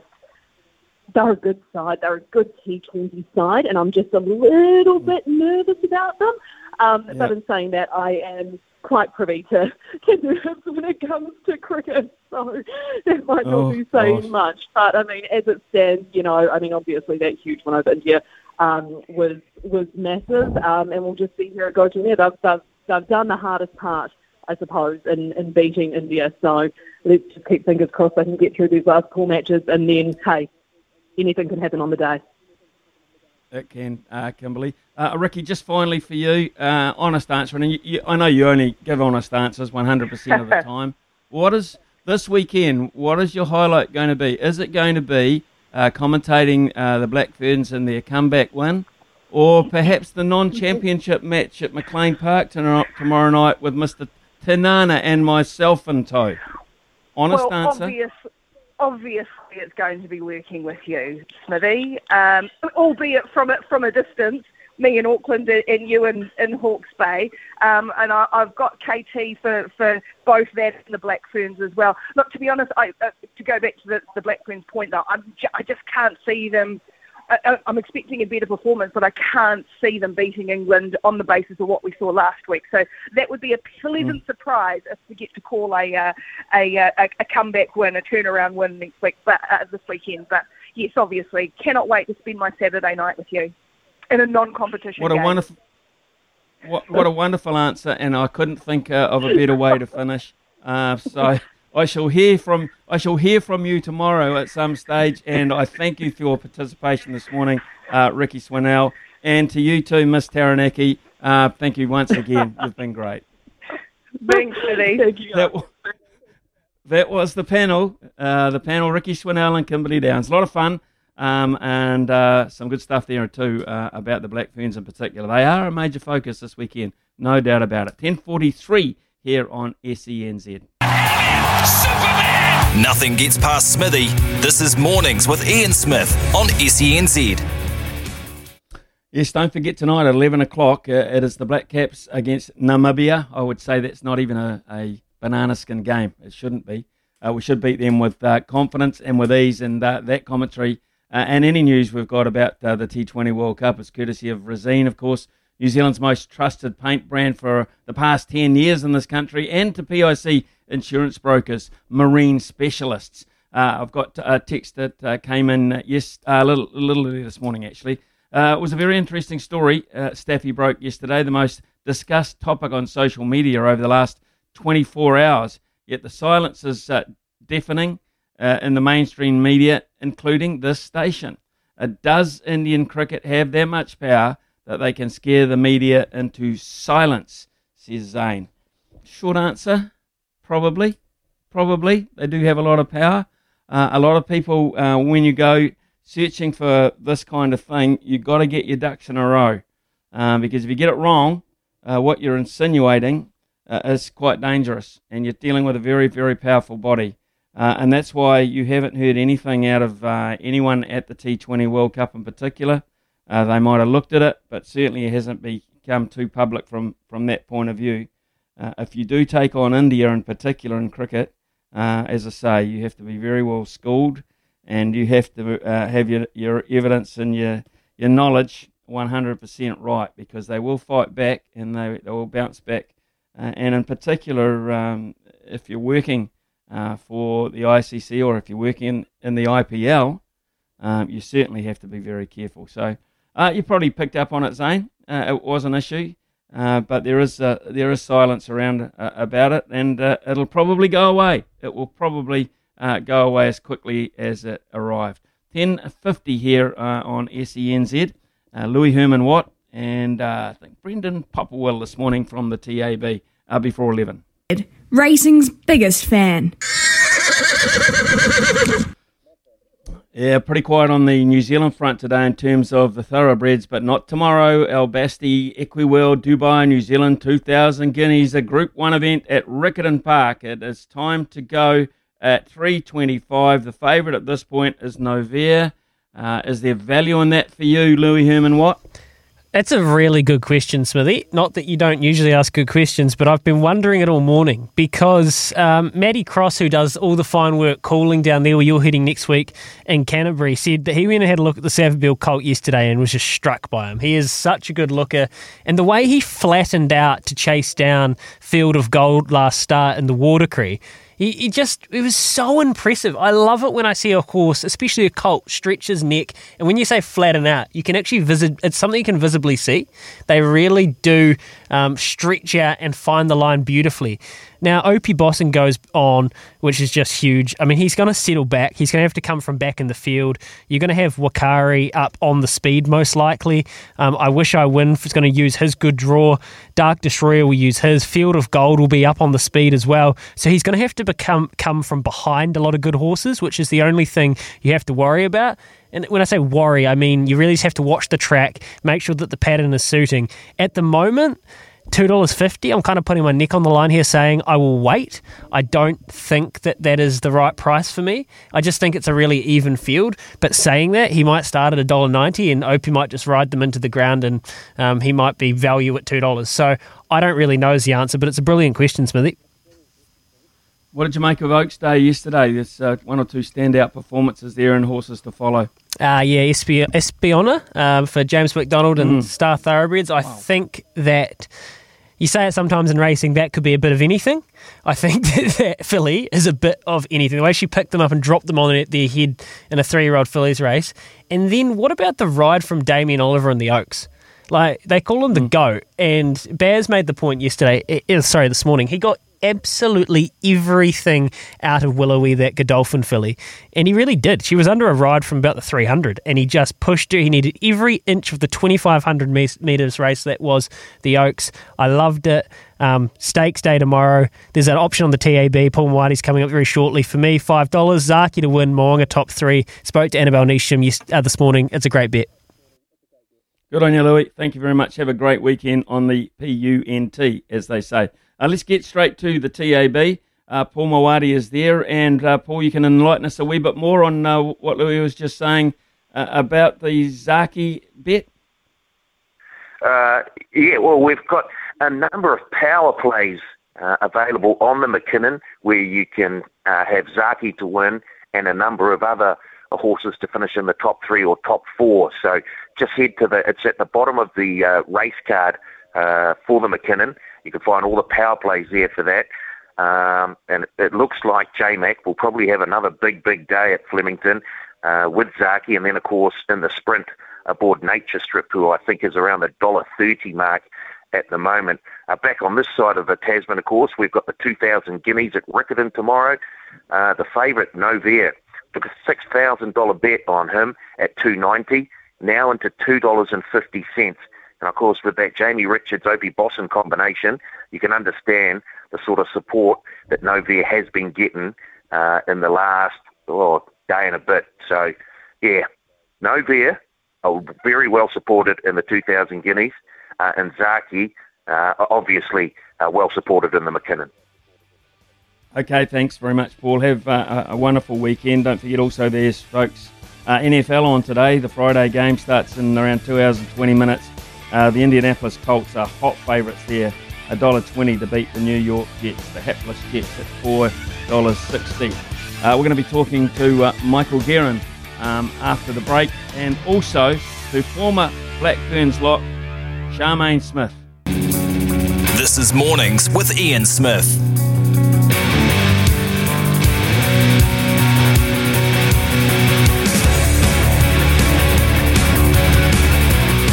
It's eleven oh two here on S E N Z, and the Black Ferns are a hot ticket at the moment. Uh, hot, so hot, perhaps, on the field last week, uh, as they were pretty much overrun by uh, England in a record defeat. Uh, so what can they do about it? Uh, and uh, what do they have to change? Joining us now to review and preview the action is Black Fern number one hundred eighty-two, Charmaine Smith. She played twenty-seven tests before, sadly, her career Uh, was ended prematurely uh, due to a neck injury last year. Uh, Charmaine, thank you very much for joining us, first of all. Um, I guess it's times like this when they're out there back playing, you really miss the game the most. How's retirement from rugby gone for you? Kia ora, how are you going? Um, it's good. I've got a four-week-old baby, so um, mm-hmm. busy. I don't feel like it's retirement because it's almost like another... another full-time gig, um, but it's good, yeah. Do you miss the game? Obviously, you admit you miss the camaraderie and, and you know, the, the fact that they're now back playing? Yeah, definitely. It's the first test match since uh, my medical retirement, so um, it was a bit different sitting on this side of the world watching it on a T V screen, and um, there's a few times, even in the line-outs, I, I reckon I might have jumped off the couch a little bit um, just by habit, but yeah, a little bit different.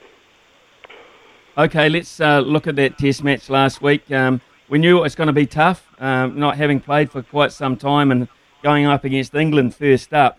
Um, but I'm not quite sure any of us predicted that margin. Uh, how did you view it?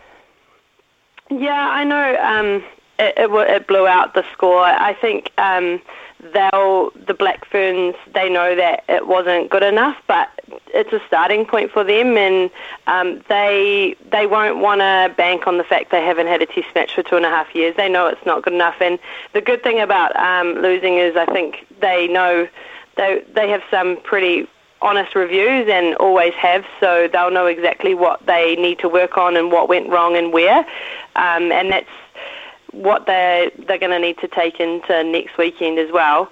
Um, but I think it all, for me, as a forward, it all starts at set piece. So um, there'll be some, yeah, pretty in-depth reviews into both their scrums and their line-outs, I think, because um, it has to start there. Well, Charmaine, during your career, uh, one of your areas, of course, of expertise uh, was the line-out. That was an issue last week. Uh, how do they sort that out in a, in a week's duration?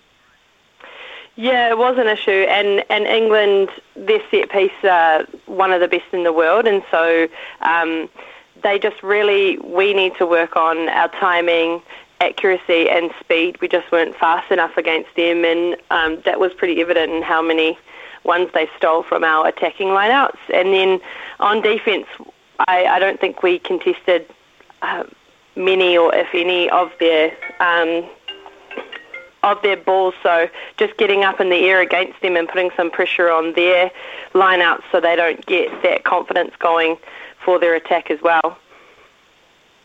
Who's got to lead this revival uh, from your point of view of the personnel within the group? I mean, you, you played a lot of uh, your rugby alongside uh, alongside Eloise Blackwell, of course, um, and uh, I would imagine she felt that, that loss pretty heavy. So who do you think Glenn Moore will be going to on an individual basis and say, we need you badly this week? Yeah, I think like every um, every aspect of the game has different leaders. Um, Ella's one of the leaders in the lineouts, and so um, that's part of the review process. Is that um, each of the leaders and all of them will be contributing their expertise from that area. So, um, yeah, Glenn is kind of like he orchestrates it, but there'll be everyone from each of those um, parts of the game: scrums, lineouts, attack and defence, who will all stand up. But I think also what's really important is um, the nine debutants as well. Like they bring a lot of, um, I guess, youthfulness, and it's it's also them. Like they, they contribute a lot as well, um, and just their energy out on the field will be important. What kind of coach uh, is Glenn Moore? Is he uh, a fist slapper, or does he bend uh, hooks off the dressing room? Is he? Is he pretty laid-back sort of a man and, and with a quiet message? I think, um, oh, how would I describe his coaching? It would be he's honest. You you know where you stand with him. And um, I think that that's why people really respect the way he coaches, is because if you're not doing something right, you'll know. And it's not so much focused on um, what you're doing wrong, but he'll also um, help you find the solution into... into fixing it. So, yeah, he's an honest, um, bit of a straight shooter as G M. So let's uh, look at that environment, which you've been very much a part of, uh, of course. Um, you know, it's not very often they've had to bounce back uh, from uh, a defeat of this nature. Normally uh, they're pretty dominant, uh, the Black Ferns. So what are you, what are you kind of sensing it'll be like in this, this build-up week? Yeah, I think the, the thing with... Um, coming off a loss is you, you have to have that honest review, which happens within a day or so of the game, and then you've got to park what park everything else, take the learnings, and then focus on the game ahead. If you're focusing the whole on the whole the whole week on what went wrong, like you're just going to be dwelling on that. So um, that's always been a message for our reviews. And I think the thing is as well, I was thinking the last time we lost to England was Um, in twenty seventeen here in New Zealand, and the next time we played them was in the World Cup final, where we obviously mm. beat them and won gold. So um, I do. I don't think. Um, I don't think the players will be dwelling on the game on the weekend too much, and and they'll be leading that from the front, especially the experienced players, um, to move on and focus on this weekend. Charmaine, when we talk uh, to the All Blacks, and we have in the past with because they played their hundredth test, of course, against the Springboks, most of the old All Blacks and even the current ones say that is the rivalry that means the most to them. Not Australia, it is against South Africa. Uh, what, is England the biggest rivalry for the Black Ferns? Yeah, I think it is. Um, it's a fierce rivalry. Um, You, you you can see it even watching the game on the weekend, you know, um, the little off-the-ball things and everything. It's definitely, um, yeah, I'd say for the Black Ferns, England is our biggest rivals. And, and yeah, yeah, definitely. France would be close, but England, definitely our biggest rivals. It's okay, so after not playing for uh, over two years, all of a sudden you've got four amazing test match opportunities in a row. This one, and then, of course, uh, a couple against France, who you've just mentioned as well. So um, these are now vital. We don't know what the world's going to look like, but with the world coming, uh, the World Cup uh, coming to New Zealand, not that far away now as we speak, uh, all of a sudden these these matches, uh, the trend has to certainly, the trend has to be upwards uh, towards the end of this tour. Yeah, definitely. And I think the main thing, um, the main thing is that they each and every player grows from to the other, and like England and France both play very different styles of rugby, um, which is really important for us to um, have that experience against, because we haven't played them in such a long time. Um, but they're just um, nine debutants, like the experience that they're getting out there um, before heading into the World Cup ne- next year is really invaluable. So I think they'll um, definitely make the most of it, um, no matter what's on the scoreboard. Um, yeah. Okay, let's look at um, rugby uh, domestically here, of course. Um, Waikato uh, overcoming Canterbury, which I, I don't suppose anyone outside of Canterbury was uh, too worried about. Um, but all of a sudden, too, uh, we have Super Rugby or Piki uh, squads named yesterday. They look strong squads uh, through and through. Uh, in your mind, uh, with what you've seen, uh, are the Chiefs the favourites? Yeah, you can't look much further past that Chiefs squad with all the... Um all the big names in there. I think as well they'll be um, they'll be going off their last game, which they like performed outstandingly. So um, yeah, for me it's probably the Chiefs. I don't I don't really want to say that because I, I'm living in Northland and I'm a Blues fan, but um, yeah, the Chiefs are looking pretty strong. That's for sure. One of the names that was interesting um, for the Chiefs from from our point of view when we first looked at the squad is Portia Woodman playing for the Chiefs and, and bypassing the Blues. Would you know anything about the story there? No, I don't know too much about that, apart from that she's living down in that area. Um, but no, no, no inside information about that for you. Sorry. Okay. Well, uh, overall, though, um, women's rugby is, is hitting the headlines a lot more now. Uh, are you are you excited about the, the big steps, including Super Rugby or Piki, that? that women's rugby is making it and the attention it's getting? Yeah, definitely. Next year next year is probably one of the biggest years for women's rugby that there's ever been, and um, I think it's finally getting the attention that it, it deserves, and um, it's just so exciting to see them on that stage and, and for them to get that platform that um, is well and truly earned from everyone that's come before them. So um, the difference between playing England and then France, uh, the different styles of rugby, are they, being from the Northern Hemisphere, they play each other uh, more often than we do, of course. Are they their rugby similar, or, or, or is there a subtle difference between the French and uh, the English? No, it's very different. Um, France are really unpredictable. They um, kick from places you... you wouldn't think they would, and um, they've sort of got a really unorthodox style of play, um, which I think is is harder to defend, whereas England are really strong set piece um, and really well connected in their like their line-out drives. They know how to score off, off their line-outs. Their scrums are strong, but they've also got um, some really fast backs out there as well. So, yeah, to- two totally different styles of play um having played against them. I obviously haven't seen France play in a while, but uh, I'd imagine that's quite similar to a couple of years ago. Okay, just finally, uh, Charmaine, give us a score prediction for Monday morning, please. And, and I know your heart, where your heart will be, but w- what does it tell you? Black Ferns by ten. Black Ferns by ten. Well, that will be some turnaround if that happens. Uh, thank you very much, Charmaine, for your time this morning. Um, new baby, exciting time in your life. Uh, Uh, good luck with that, uh, and uh, we hope to catch up with you again in the, uh, as women's rugby takes uh, so much more of a centre stage. Um, we'll be getting hold of you. Don't worry about that. Thank you. No worries. Cheers. That's Charmaine Smith, folks. Uh, of course, former uh, Black Fern had to retire from the game because uh, of a neck injury, which is uh, very sad indeed. And uh, she was uh, alongside Eloise Blackwell uh, in the engine room for New Zealand for quite some time. Um, not there, um, but watching on from afar, as we all are. It's uh, eleven fourteen here, uh, eleven fifteen actually, uh, on S E N Z.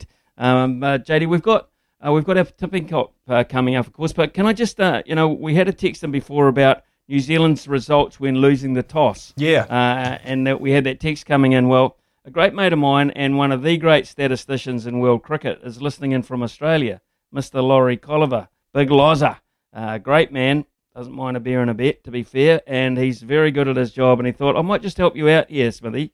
So he's come up with this. Re- results when losing the toss in eight matches or more.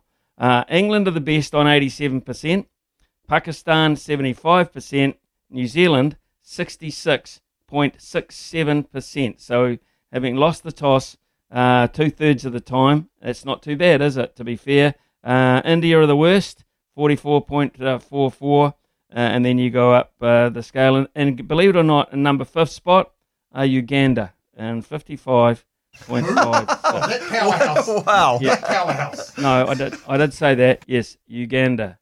Uganda are, uh, yeah, they are fifty-five point five six. So, uh, uh, Big Lozza, where are the where are the Aussies? Uh, way down. Okay, so, uh, look, thanks very much. Thanks very much for for your input there, uh, Big Loz, and I uh, hope you're well over there uh, in Australia, getting through things and uh, looking forward to the Ashes.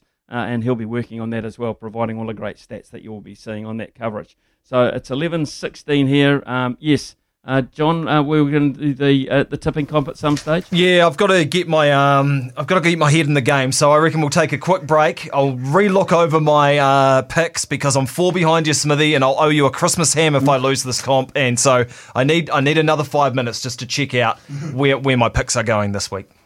You you need another five weeks of rugby. We'll be back shortly. The voice of sport in New Zealand. Superman! Nothing gets past Smithy. This is Mornings with Ian Smith on S E N Z. Uh, eleven twenty-two here on S E N Z as we charge along to uh, midday. And uh, Mark Stafford, of course, taking over for the afternoon. I wonder what controversies he's going to come up with today, Staff. We shall find out uh, just before midday. Uh, speaking of uh, blokes who are trying very hard, I'm not saying Staffy is, but I'm talking about you, John Day, uh, to try and hard to get back in the picking competition for the Christmas ham, uh, and it's uh, that time of the week where we have a crack this weekend. Uh, just remind me and uh, those people who are listening and showing any interest at all, Uh, what the state of the play is at the moment? Yeah, um, it's got worse for me, Smithy. Last week was a big opportunity. I, I had a chance to get those two games back and draw even, but I lost both those opportunities. I uh, picked Tasman, of course, on that Friday night game last week when it was raining in Christchurch, and Luke Romano uh, just absolutely dealt to the mako. He's probably got a shark in his deep freeze now, alongside with some boars and venison and all the rest of it, so... Thanks a lot, Luke. Uh, Canterbury, well done there, and you picked Canterbury, so you were you got that one right. Southland, Northland, we both picked Southland, so we were both good there. Bay of Plenty, Waikato, we both picked the Bay, uh, former team formerly known as the Bay. Uh, Waikato got up there, so we both missed out there. That's the only one that you missed, actually. Uh, Hawke's Bay dealt to Manawatu. Otago beat Wellington in a non-competition game. I went Wellington, you went Otago, of course. Uh, and then we had a Wednesday game. We both went Bay of Plenty. So that means you're on thirty-two out of forty-six, Smithy. Not bad. And I am on a woeful twenty-eight out of forty-six. So I'm four behind. And I think there's only about nine, eleven games left. So somehow I'm going to have to find a miracle uh, and not buy your Christmas ham. But we'll see how we go this week, Smithy. Waikato, Otago tonight and Rotorua. Which way are you going to go? Waikato. Waikato, thank you. I take Waikato uh, comfortably for me in that one. So uh, I'm putting pressure on you here. You're going to have to uh, do or die here. You're going to either have to pick a few roughies uh, or um, just lose by four. Yeah. It's up to you. Yeah, I know. Ball's in my court. Um, yeah, I had Waikato written down because they've got more to play for. Like, semi-final spots are up for grabs. If they win, they get a home semi. Otago, they've got a great team, but they're already locked in uh, to their semi-finals. They've got nothing to play for. So I'm going Mooloos as well. Smithy, I'm going to match you with that one. Tasman Wellington, two oh five tomorrow. That'll be a cracker in the sunshine, hopefully, in Blenheim. Wellington, tough to pick this year. The Markle got the wobbly boot on, Smithy. So interesting game, this one. I'll give you first pick, John. There you go. That's uh, the gentleman that I am. Now, that's very kind of you. Uh, there's five Tasman players in the All Blacks twenty-three this weekend. Can I fly them back? You know, it's a more yep, important game. Um, I'd like to see yep. them play against Wellington, but no, I, I can't. So I'm picking the Markle. I'm picking the Markle to win and make the semi-finals. What about you, Smithy? No, no, I'll take Wellington. I'll give you a chance to pull one back there, so I'll take Wellington down in Blenheim. Um, I, I, I just... Wellington, though, it's just so unpredictable. And uh, we had Paul Tito on this morning. Uh, they're, they're doing some pretty good work, and he said, when we fire, we will fire. I, I think it will be tomorrow. There you go. Yep. I think you you can uh, perhaps um, take another one on the chin, you Marco. Yeah. Man, we haven't missed the semi-finals for so long. I think maybe ever since we got no. up to the Premiership, we've made the semi-finals every year, so that would be a killer blow. Uh, Canterbury Bay of Plenty, straight after that in Christchurch, another knockout game. Um, do you want me to go first again here or uh, second? Yeah, or, all right. Absolutely. I like Canterbury. I think they've found their mojo. Uh, Smithy, after we talked to Mark Brown, uh, he laid it out on the on the table for us um, about what they want to achieve, and they started to achieve it. So I think the Red and Blacks win and make the semis. Yeah, okay, I, I'll go with that as well. I, I just, I think you're right. I think they might have found a formula. They certainly have found some motivation if you look at the way that they fired up against uh, their Crusader mates last weekend. So I, I agree with you on that, and I will sure go with the Red and Blacks too. Yep, non-competition games. These are proving tough to pick. Hawke's Bay, who have had a hell of a year, uh, in Napier against Northland. The Ranfurly Shield's not on the line because it's not a proper game. So I, I guess I go the Hoops. I guess I go the actual Bay here. Yeah, I go Hawke's Bay. And I can't tip against them, so and I have no idea what their side is. Uh, we heard from uh, Tom Parsons about ten days ago on this show. He's the current captain, of course, of Hawke's Bay, um, that they would be trying new players and they would be mixing and mingling a wee bit prior to the playoffs. Makes sense to do that, uh, and I have no idea what their squad looks like. So uh, I would imagine Northland, uh, because they've, they've Uh, they're out of uh, their own region, of course, and preparing for these games, will bring the same sort of squad down. Uh, and they'll have a real crack at Hawke's Bay. I think it might be quite close, actually, but I'll take the Bay. Yeah, and then Sunday, final game of the round, Taranaki against Southland. Southland are locked in to a semi-final spot, and Taranaki are seven and oh, and they welcome Scott Barrett. So I think this is a, a lay-down misere. I think uh, the Bulls put their horns up here, and the Antlers won't be strong enough to deny Taranaki there, Smithy. Totally agree. So that's it, John. Uh, yep. They're our picks for, for this particular week. Uh, we've got some uh, text in as well. Uh, someone's just texted and said, no, not Chris Gale retiring, but D J Bravo has retired from international cricket. Uh, he's been around a long time, D J Bravo, and they've still got one game to go in this T twenty World Cup, so I imagine he's retiring at the end of the tournament, uh, unless he's uh, had enough and gone home already. Uh, so they're playing Australia, the West Indies, and that's a pretty important game for Australia. West Indies, doesn't matter, they're out. So they might play with some sort of freedom, and who knows, they might find a formula that's been sadly Uh, missing. Hi, Smithy, you are being a bit tough on Mitch Santner. I agree, he's not a great wicket taker, but has two of his best test bags against India in India, three for sixty and three for ninety-four, and has an economy rate uh, under three. He's good in the field and handy in the handy with the bat. I read that uh, de Grandhomme was unavailable, but he is not bowling, and his recent batting and fielding have been poor. So I don't see him being an alternative. That is from Barry. Uh, yeah, uh, along with Trent Boult, uh, Colin de Grandhomme have opted out. I've opted out, which I, I, I find quite a weird thing to say on a, a very important uh, two-test match tour uh, that they've opted out of, of playing. And I look at that side and I just think to myself, um, no Daryl Mitchell either. They're missing. No Jimmy Neesham. They're missing that kind of player who can roll his arm over if need be, bowl some overs, uh, and bat round about number six or seven. Uh, maybe that's the Santner role. Maybe they've got Santner in there who can bowl a lot uh, of tight overs uh, and then bat round about the, the seven or eight mark as well. Um, so uh, the batting will be quite strong. You look at uh, Kyle Jamieson coming in at number eight or nine, uh, Santner at, at eight or nine. Uh, you have got uh, the possibility of, well, a probability of Tom Blundell batting uh, perhaps at number six as well.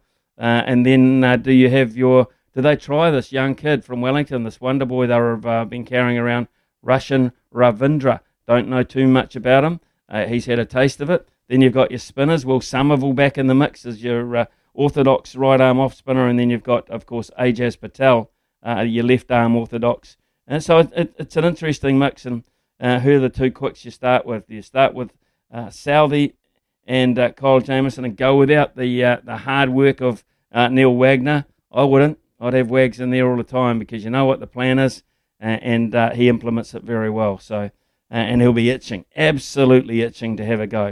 So it's a, it's an interesting, a really interesting combination that they picked uh, with a few more gaps than normal, I feel anyway. eleven thirty here on S E N Z, and it is your last chance this week uh, to win fifty bucks of uh, T A B vouchers credited to your particular T A B account when you want to try and stump Smithy. I wish you all the best and uh, look forward to your calls.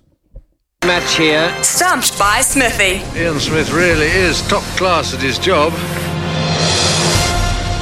Welcome in to Stumped by Smithy, the quiz where you call in and you take on Smithy. If you get questions wrong, he can come in and stump you. Uh, but if you get them right, then you can win fifty bucks from the T A B and some Sleep Drops Daytime Revive, New Zealand's only specialist range of sleep and stress support supplements. I actually just got sent some the other day. Smithy, a couple of drops in your mouth and away you go. I feel like I need some after these long weeks in lockdown. How, how about you, Smithy? Are they helping you out after the shows? Uh, well, I, I can't take too many because if I nod off for too long, I miss the cricket throughout the night. So uh, at the moment, my sleep patterns are well and truly up the wall, but it won't affect my concentration in this particular event that we're about to start, John. Excellent. I like that. I like it when you're up for it, Smithy. You love a stumping, and we've got Jono from Auckland on the line. How are the confidence levels this morning, Jono? Um, yeah, not too bad. We'll, uh, we'll see how we go. We will indeed. So you get three sporting categories. You choose one, then you get three questions. Get them all right, you win, but get them wrong and you can be stumped. So your sports today are tennis, basketball and rugby union. Which one of those do you like? Tennis, basketball or rugby union? Yep. Go tennis. Tennis. All right. Why not? What was the thought process there? Was this the one that you thought maybe you could get Smithy on? Smithy might not have the best of knowledge, and uh, yeah, we'll just see how we go with tennis. Oh, shots fired, Smithy. Shots fired. All right, let's go. Before the King of Clay, Rafael Nadal, there was a Brazilian who won three French Open titles in nineteen ninety-seven, two thousand and two thousand one. What was his name? Uh, Gustavo Kuerten. Just a couple of chips down the wicket. Right in the slot, and away it goes. A serve and volley there, Smithy, from Jono. Yeah, big tall player actually, uh, Gustavo Kuerten, very, very good clay court player. So uh, I think we'd have got both got that. Nice, nice. All right, question number two. Who won gold at the Tokyo Olympics in the men's singles? Zverev? Just a couple of chips down the wicket, right in the slot, and away it goes. Very quick there. Uh, Zverev, Alexander Zverev, uh, one of the up-and-coming yeah, tennis players. So, Smithy, pretty good, pretty good, Jono, with his tennis.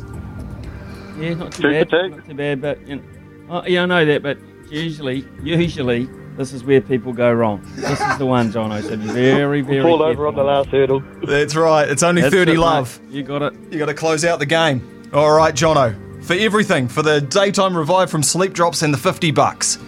Who are the current top three in the men's tennis rankings? For so long it was Djokovic, Nadal and Federer, but who are the current top three? Uh, Djokovic, Medvedev,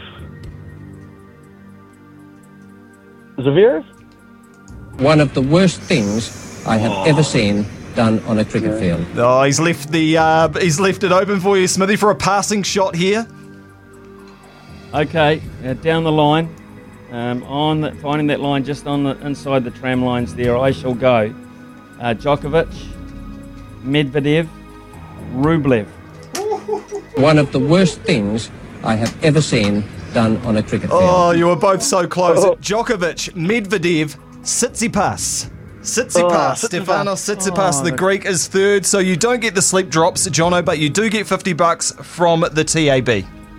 Oh, awesome, guys. Thanks, Smithy, for uh, messing that one up like I did. I didn't do it with any intent, Jono. I didn't do it with oh, any intent, so uh, hey, have a great weekend, for the weekend. no, no way. Much, awesome. No way. Hey, stay on the line, Jono. We'll get your details, man. Stay on the line. Uh, eleven thirty-six here at S E N Z. Another winner here. And speaking of winners, uh, we might get one or two Uh, with the next gentleman we're speaking to here on uh, S E N in the, S E N Z in the morning.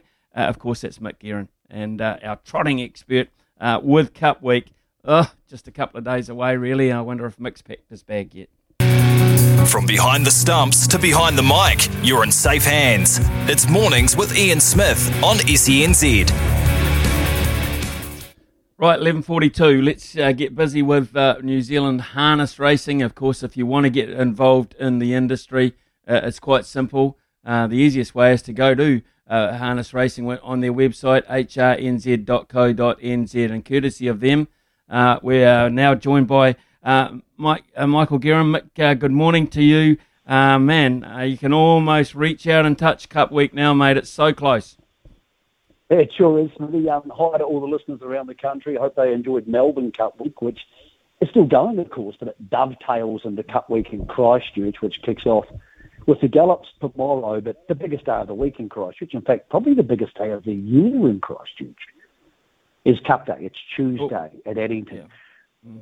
This, this year, it's a, a smaller than usual crowd, Smithy. There's only twelve hundred people allowed on track, but that means plenty of people are going to watch it at home or go to bars or enjoy themselves in different parts of the country. And we're going to treat for them starting at ten a.m. tomorrow morning. If you want to be part of the fun, if you want to have a jar or a cup of tea and watch the harness racing, but you don't know a lot about it, there's a National Punters Club. We're all getting in this together.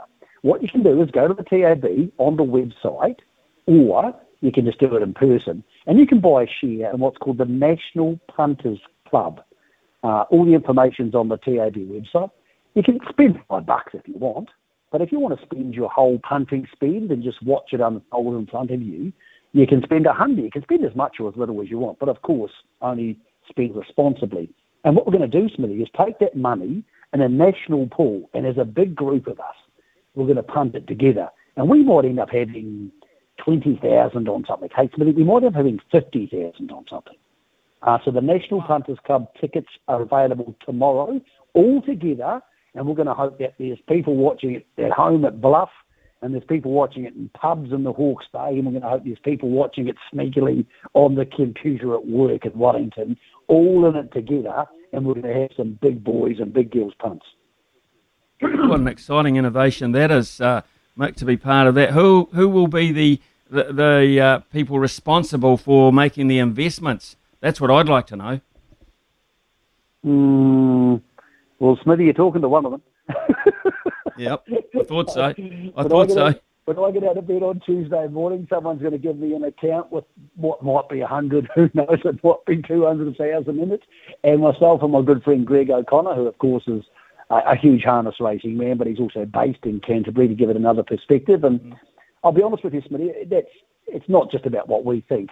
I'm going to spend Sunday on the computer. I'll watch probably one hundred or one hundred fifty race replays, uh, and I'll make about twenty phone calls. And I'll ring anybody I think has something to add from the trainers and the drivers, and I'll ask their opinions, and then we'll put all that together, and we'll try and make it fun for people. We're going to tweet out and put on television what the bets are. As I've said, it's, it's a bit fun if you can have fifty thousand on one. Uh, if we can all do it together and get a chance to yell at the T V, I can't promise we're going to win, Smithy, but I can promise we're going to leave no punting rock unturned. So if you want to come play, people of the public, I'm going to give it my best shot for you. So let's uh, let's just, while we're on the subject of, of coverage of, of Cup Week, Matt, what's your involvement, Mick? Obviously, you'll be down there in your official capacity. So what is what is uh, your involvement? Yeah, just importantly, I'm not down there working for S E N Z. I'm down there working for the New Zealand Herald, which um, means, like many media, you can get exemptions to go. I think COVID tests, I've, I've obviously got all the things in play that you need. I'm double vaccinated because, Smithy, I'm not an idiot.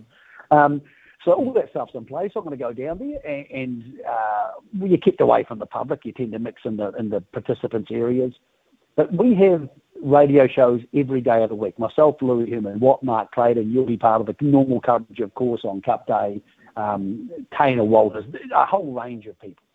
Every day, for people listening to this, at eight o'clock in the morning, the usual show we have. Now, we obviously have on S E N Z usual breakfast radio. That will continue, but what we're going to have is on the app, you can listen, and I think it'll be on some of the South Island stations, a daily Cup Week broadcast. So every day, what we do with the mail run on Saturday mornings, myself and Louis Herman Watt, which is racing radio from eight till ten, we're going to do that every day. So every day we're going to put you in Cup Week. We're going to talk to the people from the day before who won. We're going to talk to people who are going to win hopefully that day. I'm going to tell you the stories of Cup Week as well as some of the stories behind the scenes. Basically, S E N Z is going full Cup Week. Now we're going to have you there, Smithy, on Cup Day at Addington. Uh, I'm going to be on track on show day with a four-hour harness show, which will be on the South Island S C N Z frequency. But if you're thinking to yourself, well, how do I find all this stuff? Just get the app. If you get the S C N Z app, download it. It takes you two minutes. You've got it, and you can listen to it anywhere. You can Bluetooth it into your car. We're basically going to have the biggest radio racing coverage of any racing carnival in New Zealand history. I can say that because I've been part of most of them. It's never been this big. We will be at everywhere you need to be. Don't worry, the hounds aren't going to be left behind. The greyhounds will be part of Thursday's coverage as well. It's going to be there, Smithy. We're looking forward to being part of it. That kicks off tomorrow morning with the mail run at eight o'clock with myself and Hyphen. We have Trot's Talk at twelve o'clock on um, Sunday, and then it just gets bigger and bigger and bigger.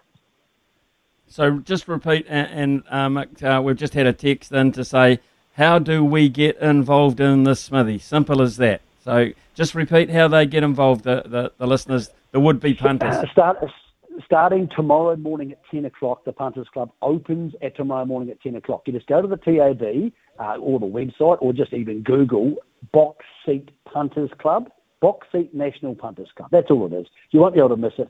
And you just buy a share. It's no different to, you click on it, you buy a share for five dollars or one hundred dollars or whatever you think's a reasonable amount of money to spend.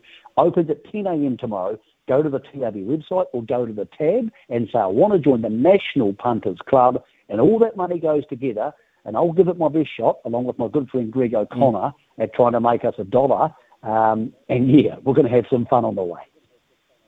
Pretty safe hands, I reckon. Um, just before we go, um, there is trolling, of course, in harness racing before uh, uh, Tuesday, and uh, tonight at Alexandra Park, tonight Rangiora meeting as well, and Invercargill on Sunday. So could we possibly make a buck before we got to Cup Week? Well, Smithy, I backed one last night, and I'm not allowed on for big money because that'd be crazy to let me on for big money. I backed one last night, race four, number four at Alexandra Park tonight. Mister Chip, named after some golfing guys. You like that sort of thing. It opened six dollars fifty, Smithy. I backed it at five dollars, I think, because I was doing something else. It's two dollars ninety. The world's jumped on. Oh. There's people who have never heard of Mister Chip. They're jumping out of buildings to back him now. It's still backable. Mister Chip, race four, number four at Alexandra Park tonight. Might get you some beer money as Cup Week kicks off tomorrow. Join myself and Louis Herman-Watt and special guest, James McDonald. James McDonald, the yeah. Melbourne Cup winning jockey, the Kiwi Melbourne Cup winning jockey. He is on the mail run tomorrow morning. He'll be on at nine thirty. We're going to talk J-Mac, not all the other stuff, not the quotes and the rah-rah. We're going to talk to J-Mac about what it was really like in those incredible moments at Flemington. Mick, can't wait for that. And, uh, man, has he got a good book of rides tomorrow on the last day of that carnival. So um, that, don't forget, folks, uh, to listen to Mick, to Greg, to Louis Herman-Watt, and uh, all next week on the app, et cetera, all the coverage here on S E N Z. It's going to be quite unique. Mick, have uh, have a nice weekend uh, and pack uh, all your best bib and tucker, and I'll see you down there. Look forward to it, mate. I've got about six or seven different masks, Smithy. It's a new, the new fashion accessory. Uh, I would say I'll come give you a hug and a shake of a hand, but I might just give you a wave from two metres away. Good on you, boy. Look forward to that, even at that distance. Uh, eleven fifty here on S E N Z. Yeah, Cup Week next week. Uh, special. Uh, and nice to hear that at least twelve hundred people will be allowed on course. So there'll be a little bit of atmosphere there. Uh, twelve hundred people is actually a hell of a crowd at most race meetings in New Zealand, uh, to be perfectly honest and a little bit sarcastic. Um, we'll go uh, take a, a couple of texts before we go into the break. Chris has come in. Uh, we will have Pablo Montera next year. Go the Crusaders, Canterbury forever. Yeah, Chris, we're very aware of that, um, providing he doesn't break any protocols and uh, head over the border when he shouldn't. Um, he's prone to doing that, you know. Uh, good play on the buck, Smithy. Not so good for me last week. Uh, haha, taking the other side, James. Yeah, trust me, James, on that one. Uh, Chris is, uh, another Chris has come in and said, Rockhampton, race eight, number two. I gave you guys a winner yesterday, so trust me on that. Rockhampton, race eight, number two. Um, also... Uh, hey, Smithy, would Cole McConkie be better for that role? You just mentioned that, Mitch Santner. A little bit of development to come from uh, Cole McConkie, a little bit more in terms of uh, both um, sides of the uh, of the bow there, Chase. But, yeah, it's a name that's uh, on there certainly on their page, uh, pieces of paper, because he's toured already for the Black Caps this year. So might not be that far away. Might not be. And he's got leadership skills as well. eleven fifty-two here on S E N Z, Staffy before midday.